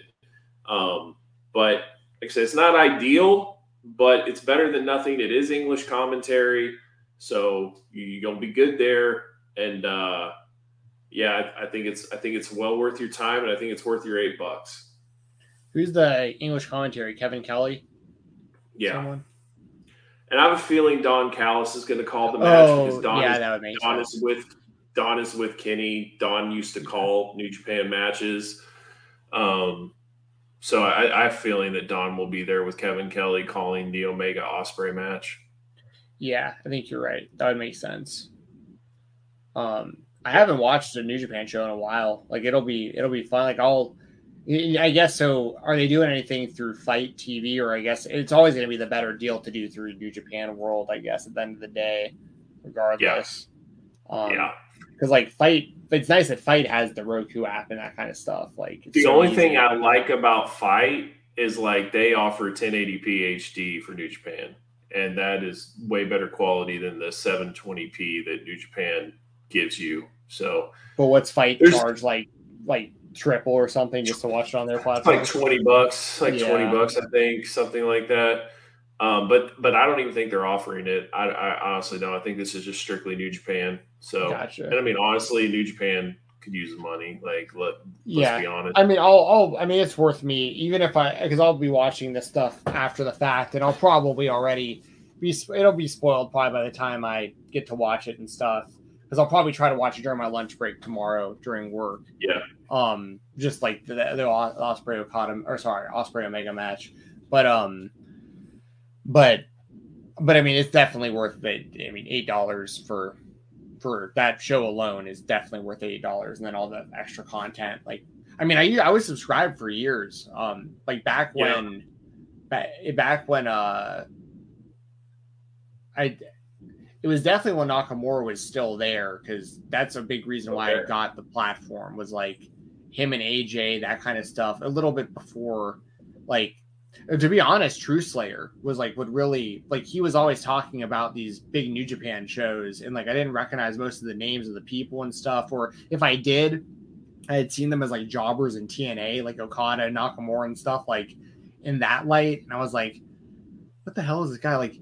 Like True Slayer's talking about these guys like these these mega stars, but like in like that was like the the Green Hornet guy. Like like what is, what is he talking about?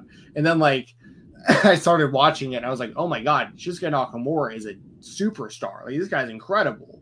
Um, and same kind of thing. I was like Nakamura and Okada and um, uh, you know, I think I think it was more so like when they really crossed over to the American audience when all their shows started to be in English commentary when they started showing up in Ring of Honor. Um, then When I first signed up, though- when I first signed up for New Japan World, though, it was all in Japanese and like yeah. it was all like just like you were just guessing that like you were putting your card info in right and that was being converted from yen to American dollars correctly. oh, I would get these random like my my statements on my on my uh, bank account at the time would be like in Japanese and it would be like you know it wouldn't be ten dollars even it would be you know some sort of weird yep. weird number and I'd always be like all right I it's under it's ten dollars or less. Like they are, I'm good for now. It's like uh, it's like seven ninety nine. You pay like eight dollars and thirty six cents or something like that. Yeah. But yeah. Well, the funny thing was trying to go and cancel it when it wasn't in English. So you're just like, I hope I'm hitting the cancel button. Like I hope I get charged uh, again. Yeah. Like renew for a year, right there. Right. Like, thank well, then, you. And then like eventually, like the Google Translate was like okay for it, but like not the best. Yeah. Where it'd be like do you want to resubscribe? And you'd be like, yes, super yes. And you'd be like, wait, like this is like it's two yeses, or like what am I gonna be like oh, the translation wouldn't be right, you know?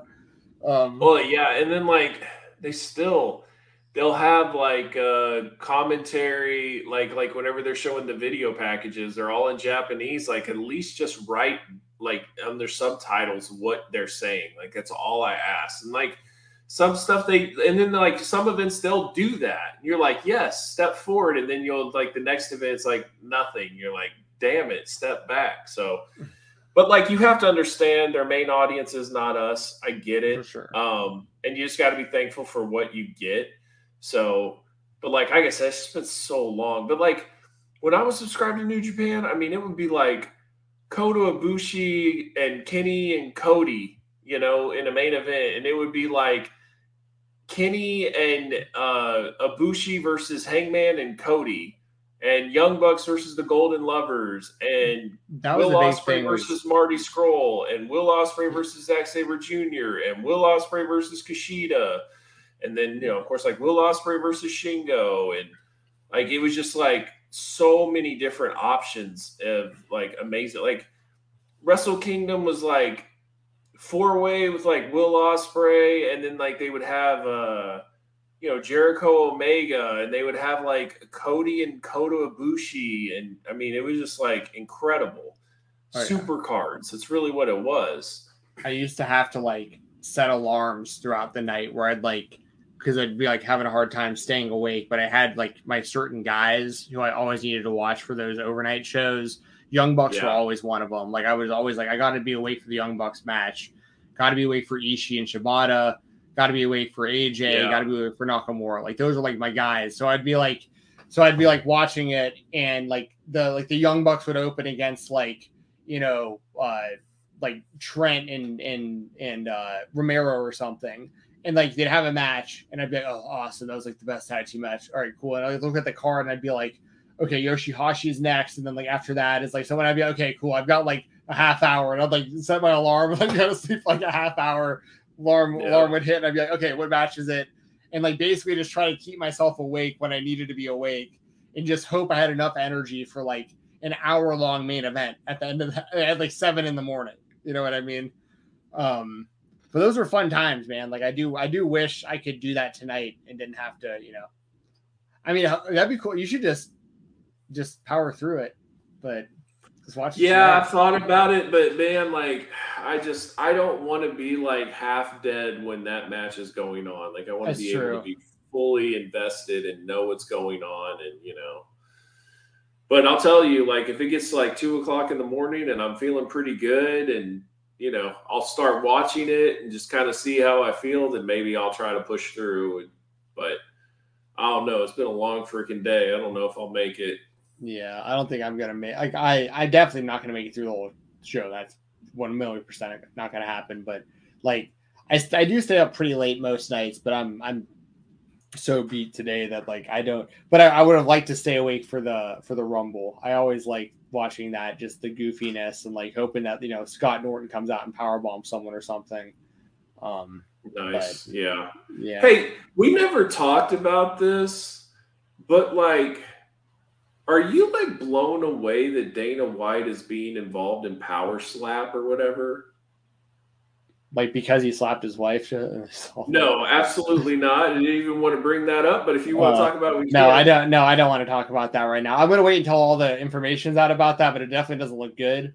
Um, I mean, he's he he's talked to TMZ. His wife and him both released statements. They were smashed. They got in an argument. She smacked him. He smacked her. He's apologized. She's apologized. They're still on vacation in Cabo.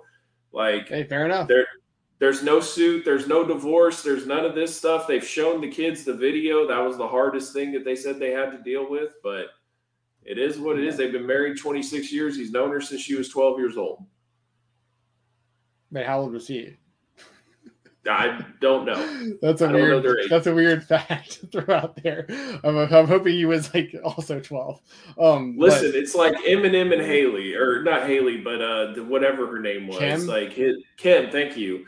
Eminem and Kim. Like they were like middle school sweethearts that just became famous and then like had a falling out. Like same. Like she's she's dealt with Dana through all of this. Like it is what it is, but uh, what I was going to say though is I could argue that this is more embarrassing than celebrity boxing. Oh, this yeah, this whole I this whole thing looks insanely stupid. Like it's not going to work. It's not going to take off. But the fact all. that like Dana wants to be associated with this like almost blows me away. Like I am like, what are you doing? This is a terrible decision.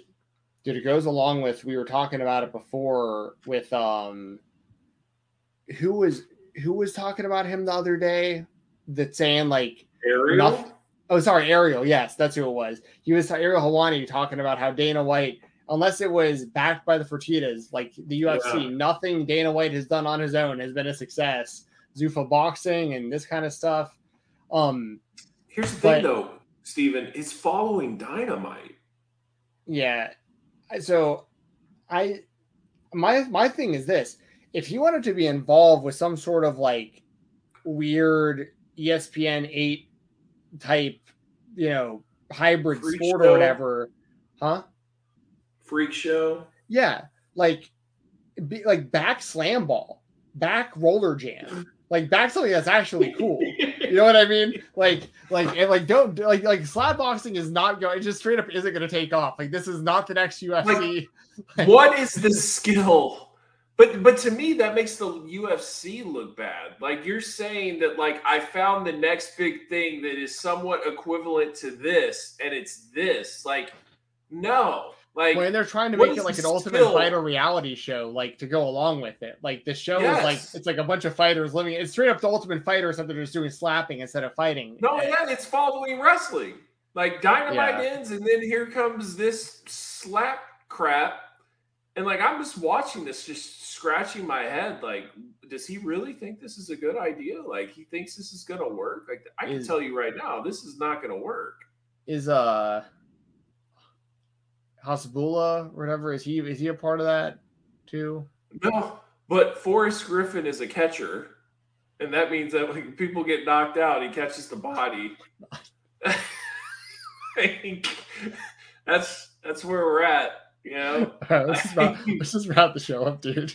We've, we've, we've, we've, out of like Forrest Griffin, former UFC light heavyweight champion, the man that choked out Shogun Rua, the Ultimate Fighter Season 1 champion, credited along with Stephen Bonnar for saving the UFC, is now catching catching people getting knocked out in, in slap boxing run by Dana yes. White. So right. It's so bad. Like what what are we what are we doing?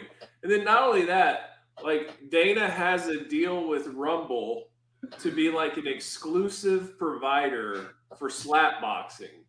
Like, like for with who? With Rumble? Rumble. Yeah, like the the affiliate to the, the, the competition to YouTube that allows free speech. Oh, like, yeah.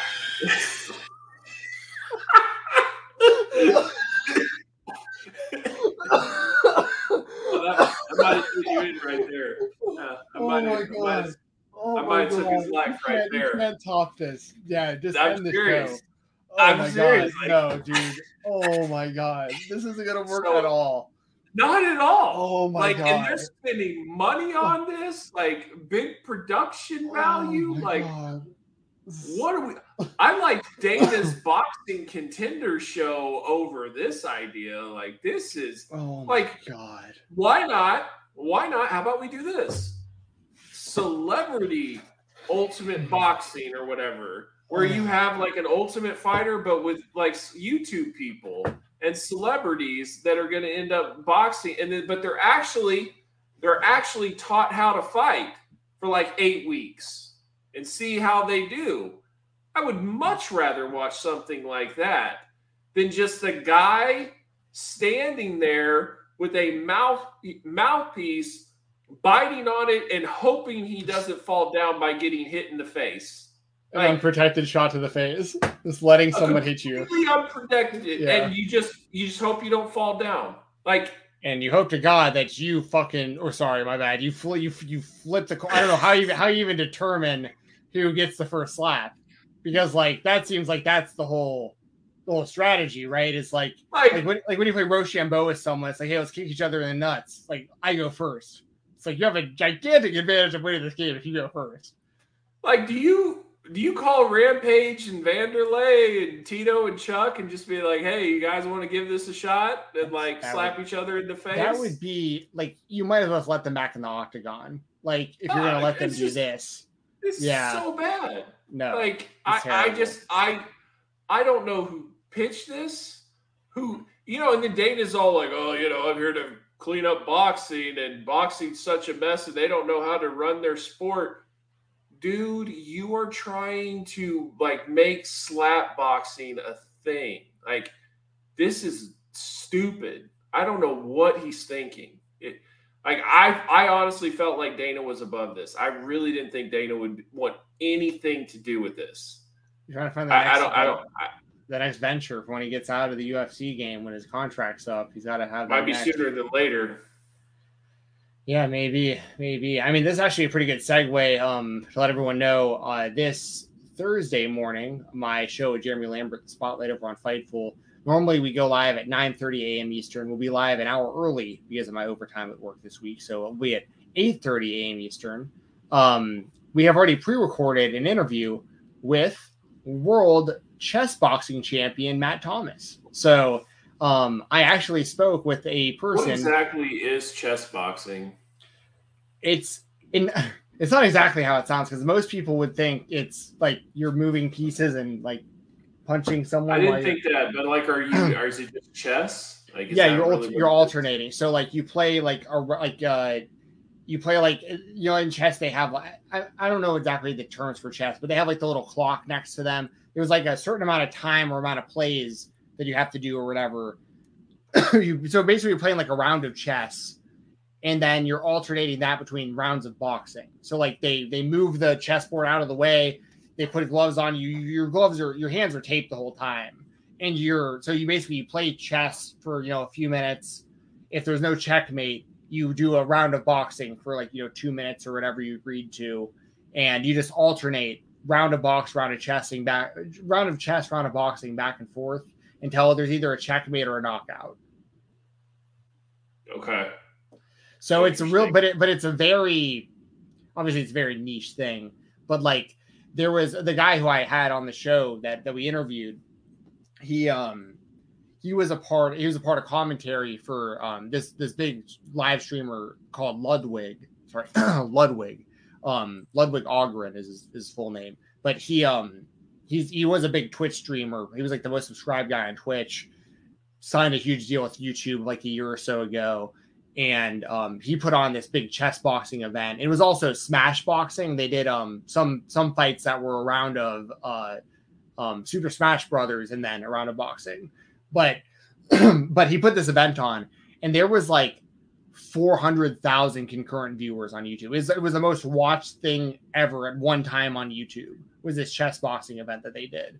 Um, so uh, it's it's I mean it's definitely goof there's goofiness to it for sure but Also, Matt Thomas, by the way, who I interviewed, w- fought on the opening fight of the Lamar Odom versus Aaron Carter boxing card that I love so much. So Oh, okay. I got I got like a real you know real legend in in my world uh, when it comes to this kind of stuff. You YouTube boxing and the whole thing. So, so yeah, if you want to know more about chess boxing, it's a fascinating way, conversation. Real Yeah. quick, did you watch the utter destruction of Dillon Danis by Ariel Helwani? Yeah, he called him a bitch to his face like multiple times. I it mean, was the hilarious. whole time, like Dillon Danis just got completely destroyed on there, and then it now looks like he's not going to fight KSI. Like, like what are you? What are you doing? Who's giving this guy career advice? Like, it is the most like I don't even understand how he's relevant in any way at this point. But like, I I just I couldn't believe like how Ariel was just like you're a bitch, and you know like he, Honestly, personally, I love I love 10-7 Ariel. Like I think it's great. Yeah. He's a guy that has taken a lot of crap, and some of it he he deserves. But at the end of the day, like he's never really been able to defend himself and dish it back. And now, man, he is unleashing bombs. He for people who forget like he was self-made like through youtube and through the internet before anyone was like doing that.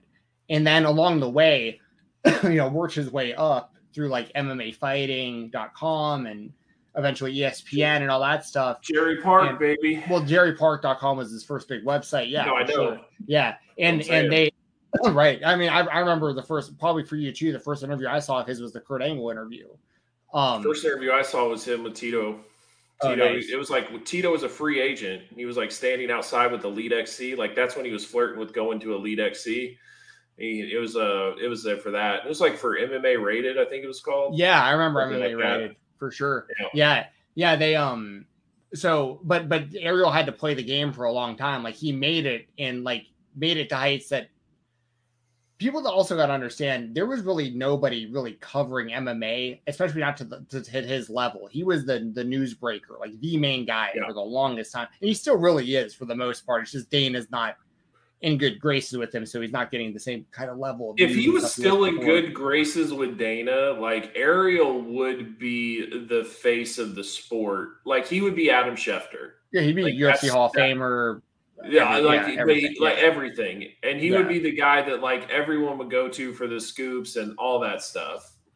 Yeah, And it would be like, have you heard anything from Dana? He'd be like, I've not heard from Dana yet, but I've reached out. He'd tell you to get back to me in a little bit. You know, like But that's because that's what he was like. But before the was. sport was big.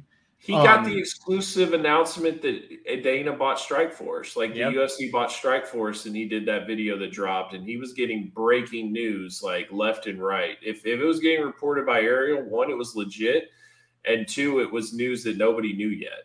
Right, exactly. And and and for a long time because he made it all the way up to like ESPN, like he just really had to play the game for a long time. And then when he went Yeah. back, he realized like uh, he like he reaches he reaches goals and his goals have changed and the world has changed and ESPN isn't what it used to be and now you can be self-made again outside of it as your own brand and stuff. You get the MMA hour back and all that.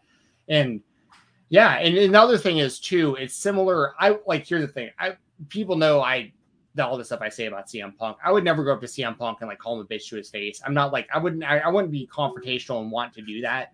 But I but it's the same kind of idea I feel like with Ariel where he just isn't in, even though Dillon Danis is a professional MMA fighter, I don't think Ariel Helwani is intimidated by him. Like I think that Or like just JJ, like Dillon Right. Will break your arm real quick. But no, I know exactly what but, you mean. but the, on the like- flip side, Ariel's like twice his size. People don't understand Yeah. that. Like, like I know Ariel's not a trained guy, and like Dillon Danis should defeat him in combat. But like, I think that's kind of how Ariel feels. Is like this is a small guy, like because Ariel's like like six four or something. Ariel's a pretty big dude. Um, like you know what I mean. So it's kind of one of those things. Is like this little guy who really hasn't beaten anybody legitimate in MMA is talking all this trash. And, and He and right, and and he just gets in random fights with like strangers, and he seems to be losing those fights with just like Yeah. civilians. So like, Yeah. it's the same kind of thing with like CM Punk. I, this is kind of I can kind of relate to kind of that idea where it's like I would never like want to fight the guy, but if he got in my face, I'd be like, I wouldn't. I wouldn't like back down. Any any other UFC fighter in history, I would literally run away, pissing myself. I'd be like, you know, you, you know win, I'm out. Uh, yeah, you, like, you can take whatever you want. Have take my wallet, take my money, take my phone. I'm out of here. I'm not fighting you. But like, if it's CM You know what he kind of reminds me of? Like, and this is not, I'm not saying he is this guy as a person. He's kind of like the Teddy Hart of MMA. Where, Dillon like, Danis, yeah, in a certain well, the Where it's like he had- Teddy- yeah, he had such potential. Yeah. He was the top BJ, BJJ guy in the world. He was viewed as one of those up and coming guys. He was affiliated with Conor. Like it was like to sign Dillon Danis was like you could be signing a future Sean O'Malley, a future star in your company. And now he's become such an embarrassment.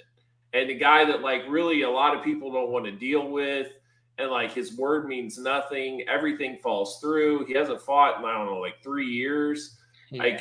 That's what I mean in a sense. Where like he had so much potential, so much hype, and now he's just like literally an embarrassment.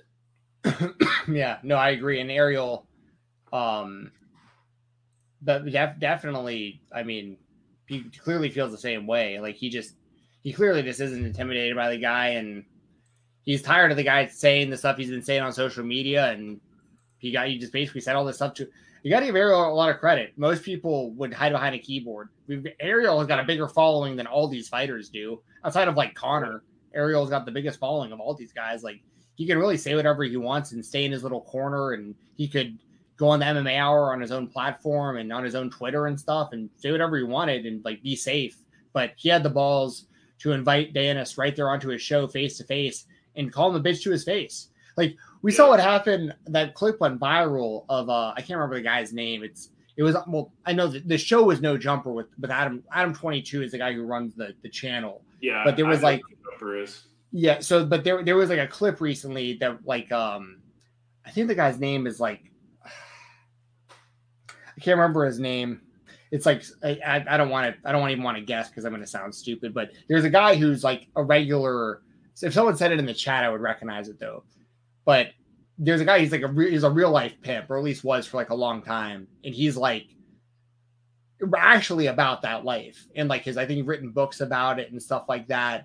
Um, it takes it very seriously, like like how he treated the women and the money that you make and everything involved with you know everything involved in that lifestyle.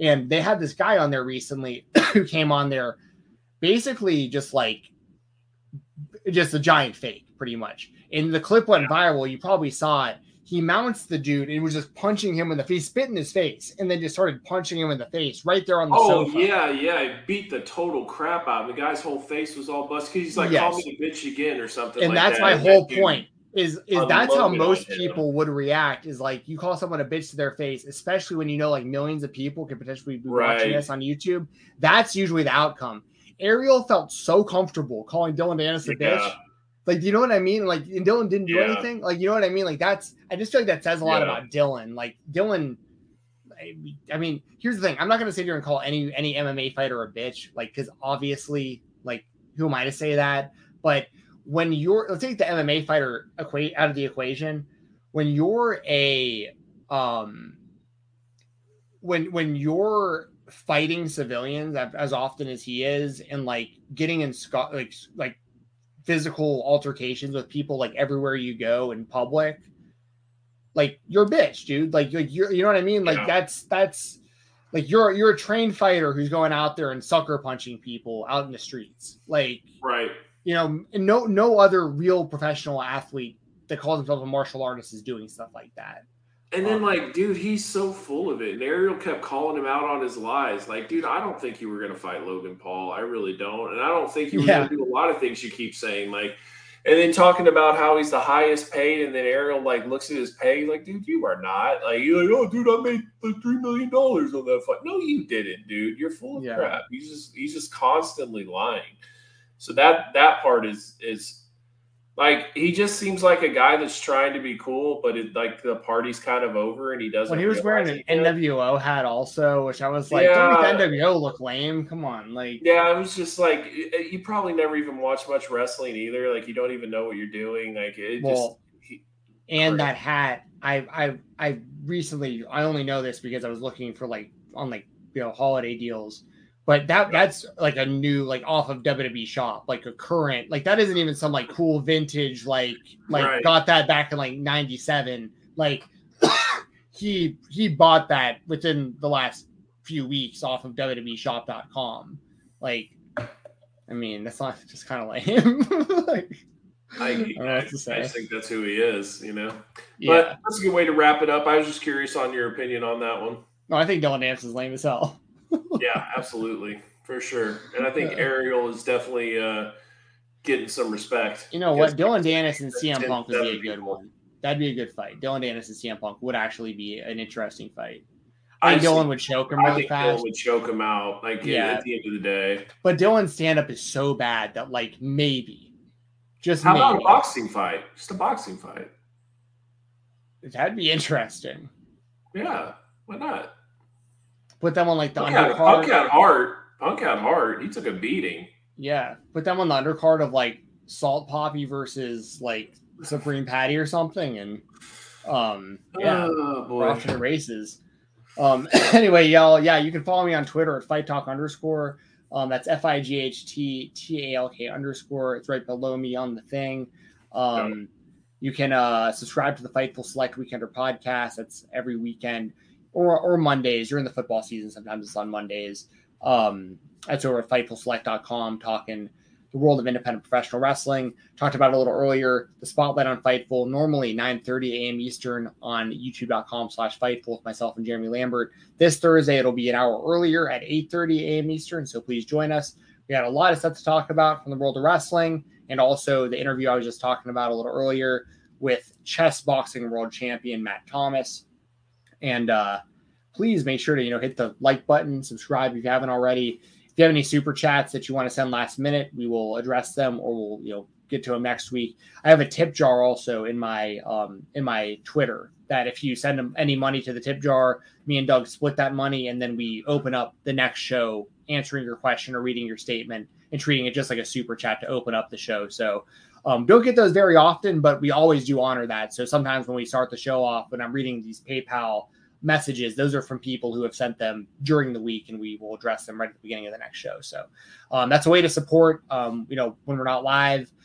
And um, we will have merchandise soon. Um, still working on the best way of doing that, but we'll do like hoodies, probably hoodies, t-shirts, that kind of stuff. Um, and uh, that would be another way to support because a lot of people have reached out saying that they you know want either merchandise or some way to support if they can't make it live to the stream. So that's the best way to do that. And uh, and yeah, that's I, I appreciate y'all. And we're not going to talk about the Vikings at all this week. We're just going to tell you it didn't happen. Um, Doug, what about you, man? Anything before we get out of here? Uh, no, follow me on Twitter. Everybody enjoy Wrestle Kingdom. Uh, next week we'll we'll review it and we'll also uh, preview that mega card for Dynamite uh, going into California. Um, and uh, yeah, we'll see. Uh, first show of 2023. Happy New Year. And uh, we'll see what 2023 brings us. I think it's going to be a crazy year in wrestling. So, a lot of stuff to look forward to. And uh, yeah, we'll definitely catch you guys next week. Yep. Next week, same time, same place, 10 10 p.m. Eastern, live here, live rounds, RVD Tito for Life YouTube channel. I'm Steven. That's Doug. Skol Vikings. Go Cowboys! Thank you for tuning in to Live Rounds. Make sure you leave a like, leave a comment, and donate to Steven Jensen. He will read out your donations on the next week's show. Also, don't forget to follow Doug Bateman and Steven Jensen on Twitter. And if you like what you heard tonight, check out more Live Rounds episodes.